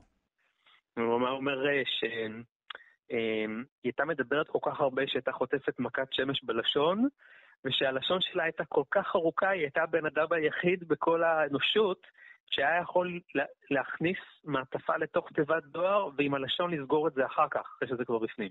וואו, זה בדיחות אוקיי. שאולי היום נשמעות קצת בדיחות קרש, אבל הדרך, לא, אוקיי, האופן... פלטפורמת ההגזמות וכולי, אבל הוא גם היה טיפוס, וגם הדליברי שלו היה, הוא היה דיש כזה ו- ו- וקול. לגמרי, לגמרי. וגם uh, צריך לזכור שהוא היה כוכב הסדרה חדווה ושלומיק, סדרה מפורסמת משנת 1971, שהיא בעצם הייתה סוג של הדרמה הטלוויזיונית הראשונה, או אפשר להגיד, או לא הייתי אומר סופ אופרה, אבל uh, uh, זו בעצם סדרת הטלוויזיה הראשונה בישראל, 71, זה בעצם שלוש שנים לאחר שקמה הטלוויזיה הישראלית. אז uh, הוא שיחק שם את שלומיק, שהוא הקיבוצניק, כן? שפוגש את חדווה, ושם הם, והם עוזבים את הקיבוץ ומנסים להתחיל חיים בעיר הגדולה, הייתה סדרה סופר פופולרית.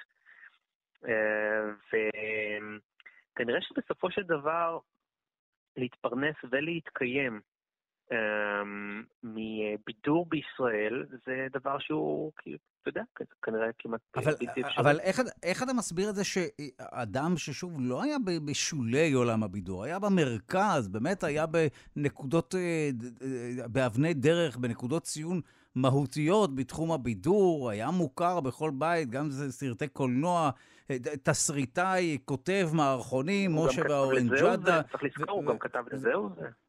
אוקיי, אז איך אתה מסביר את זה שאם הוא לא הצליח, מה יגידו אחרים? זאת אומרת, מה הייתה הבעיה שם? מעניין. כן, לא, ירד, לא עד הסוף יודע את כל הפרטים, אבל דודו, הוא לא היחיד, בוא נודה. הוא לא היחיד שעולם הבידור הפנה לו עורף, או שלפחות לא מצא את עצמו מסוגל להתפרנס בצורה מכובדת מעולם הבידור הישראלי. אנחנו לא הוליווד, אנחנו לא לס וגאס. אתה לא יכול להיות פה אומן uh, שעושה את החומר האהוב עליו מ- ולצפות שהקופה תדפוק מדי חודש והאולמות יהיו מלאים. אלא אם כן אתה פוגע בטעם האמצע, או שאתה מצליח לעלות על הטעם הכללי של ההמון, ולא כולם מצליחים לעשות את זה. לא כולם. וכנראה שלא הוא. הוא היה מגיע, ל... הוא היה לוקח תיירים ישראלים בקליפורניה, הוא נותן להם גם חולצות, היו אנשים שחוזרו פה עם חולצות. הייתי בטיול של מנחם זילברמן. אמ, וכן, הוא נפטר מאוד צעיר, הוא נפטר בגיל 67 בסך הכל, וואו. אה, שזה כלום היום. והוא השאיר אחריו אה, לא מעט ארכיון, הילדות שלו, המשפחה שלו, הילדות שלו, אה, אגרו ארכיון לא קטן מהעשייה הטלוויזיונית שלו, העשייה הקולנועית שלו, ויש אתר, אם נכנסים לאתר של מנחם זילברמן, אפשר לצפות שם בלא מעט קטעים, לקרוא תסריטים. עוד אדם באמת מאוד שנון וחריף, הוא היה גם מופיע בתוכניות טוק שואוס ולא לא היה דופק חשבון. אני זוכר גם עימותים פוליטיים שלו, אני זוכר שלימור לבנת הופיעה מולו אה, בפופוליטיקה, והתחילה לבקר את הסטנדאפ שלו, אז הוא אמר לה, כן, את בדרך כלל רגילה לדבר על דברים שאת לא מבינה בהם כלום. אז הוא לא היה, לא היה נוצר את לשונו, היה אומר את דעתו. אה, אני מאוד אהבתי אותו, היה מאוד, אה, היה תמיד נראה היה הטיפוס החתרני של התוכנית. כן. אז למי שמתגעגע, אפשר להיכנס אה, אה, לאתר הזה של מנחם זילברמן ולהתענק שם מגיבור תרבות ישראלי. טוב, אגב גיבורי תרבות, אני עוקב אחריך בפייסבוק, ואני רואה שפצחת בסדרת הרצאות חדשה, הרצאות בסינמטק תל אביב, נכון? שיחות על הבמה עם גיבורי תרבות, חיים כמובן.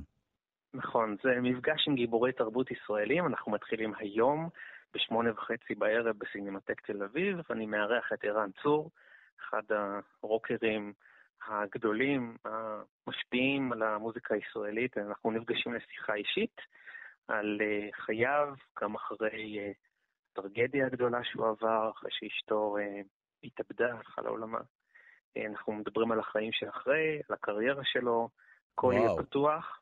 ובהמשך יהיו על הבמה גם נועה קולר, ויעל גרבוז, וישי שריד, וגילה אלמגור, ועוד ועוד, הרשימה ארוכה. אז uh, פשוט נכנסים לאתר של uh, סינמטק תל אביב, ואפשר להירשם. הטוק שואו הלייבי של uh, יונתן גת לשעבר ג'אט, מרצה לתרבות ומבקר תרבות. תודה רבה גם על השיחה כמובן, על הקומיקאי האגדי מבחינתי, מנחם זילברמן. תודה רבה. תודה רבה, דודו.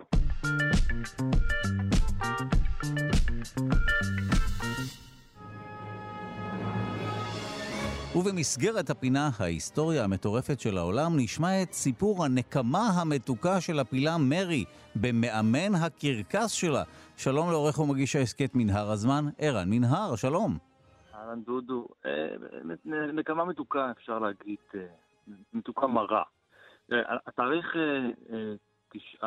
11 בספטמבר, 9-11, מה שנקרא, לא היה תאריך משהו כמעט אף פעם. אמ, לפני 100 שנה, למשל, ב-11 בספטמבר 1916, בסליבן, טנסי, אה, רד אלדריץ נזכר, אז הוא היה עובד בבית מלון, הוא נזכר על ידי הקרקס שנקרא מופעי העולם הנודעים של ספארקס, אה, והתפקיד שלו היה עוזר למאמן הפילים. אה, למחרת בערב הוא נהרג. אחת הפילות, מרי, תפסה אותו בחדק שלה, הטילה אותו בפראות ובעוצמה על הקרקע, ואז רקדה על הראש שלו. אוי ואבוי, טוב, אני ממש מתקן את הפתיח לסיפור הנקמה, ממש לא נקמה מתוקה. לא יודע לא, מי לא הביא לכאן את הניסוח הזה, אבל אני מתנצל כמובן בפני משפחת הקורבן במקרה הזה. אה, למה היא עשתה את זה? אה, יש כמה סברות. הסברה העיקרית, הרווחת, אה, מספרת שאלדריץ' רכב על הגב של אותה פילה והוביל מצעד, למרות שהוא לא היה מיומן בזה. אה, מרי הפילה הייתה כוכבת המופע, היא צעדה בראש, ובשלב מסוים, ככה, לפי אחד העדים אה, לאירוע, בשלב מסוים היא הבחינה פילה מדוכאת באבטיח שהיה לצד הדרך, והיא ניגשה אה, לנשנש קצת, אבל לאלדריד זה לא נראה שהפילה עושה מה שבא לה, והוא דקר אותה מאחורי האוזן באמצעות קרס. Mm. שיטת, אני יודע מה, אימון עתיקה כזאת לפיל. היא הרימה אותו לגובה של שלושה מטרים באוויר והטיחה אותו בזעם אל הקרקע, וכשהוא שכב שם היא העבירה את דרך גופו את כל כובד משקלה. לא היו לה חטים, כן? לא היו לה שיניים כאלה של פיליון מפורסמות, ולכן בצעד זועם אחרון היא העיפה את גופתו אל הקהל. ואחרי זה המשיכה כרגיל. היא לא תקפה את הקהל, היא לא השתוללה, היא פשוט השיבה את הצדק מבחינתה. וואו, וואו. אוקיי, והקהל, נקמה קרה, לא יודע אם קרה אפילו, אה, פשוט נקמה אכזרית מאוד, אבל... נקמה, נקמה... כן, נקמה, נסתפק בדיוק, בלי שום תיאור. בדיוק, והקהל מתחיל לזעוק, תהרגו אותה, לתפוס את הפיל, להרוג את הפיל. ותוך דקות הנפח המקומי יורה חמישה מטחים לכיוון שלה, אבל זה לא מזיז לה כי יש לה אור של פיל. ומנהיגי העיירות השכנות מאיימים לבטל את מופע הקרקס עם הפילה הקטלנית היא חלק מהמופע הזה. ולכן בלי רצון מצידו נאלץ צ'ארלי ספארקס, בעלים של הקרקס, לוותר על שירותיה של מרי. והדרך היחידה למנוע משבר בעסק שלו הייתה מהלך יחצני מסיבי, הוצאת הפילה להורג באופן פומבי. 13 בספטמבר 1916 היה יום ערפילי וגשור. הרכבת שהובילה את הפילה מרי עצרה במחוז אה, יוניקיו בטנסי, שם חיכה לקהל בין 2,500 איש. אה, בערך בארבע אחר הצהריים היא נקלטה, הפילה האומללה ממנוף. וואו. אה, רק כדי ליפול אל הקרקע אחרי ששרשרת החנק כשלה ונקרעה, היא גם שברה את אחת מהירכיים והיא גם הבהילה עשרות ילדים, ובערך בארבע וחצי היא נקלטה מהצוואר וחוסלה. נקברה ליד מסילת הרכבת, ליד מסילת הברזל, לא רחוק משם. שים לב, וטרינר שבדק אותך לאחר מותה, מצא שהייתה לה שן חולה בדיוק במקום שבו אלריץ' דקר אותה. זאת הייתה הסיבה. וואו, סיפור עצוב, טוב. אני... מתנהג בדיוק באותו אופן. מבטיח בפעם הבאה לנסח מחדש את ההובלה. וואו, הסיפור הטרגי של הנקמה של הפילה, או משהו כזה. וואו, טוב. לא להתעסק עם פילים. זה בטוח, ובוודאי לא לנסות להכאיב לבעלי חיים כדי לנסות ולשלוט בהם וכולי. תודה רבה לך, עורך ומגיש אה, ההסכת מנהר הזמן, ערן מנהר, תודה רבה.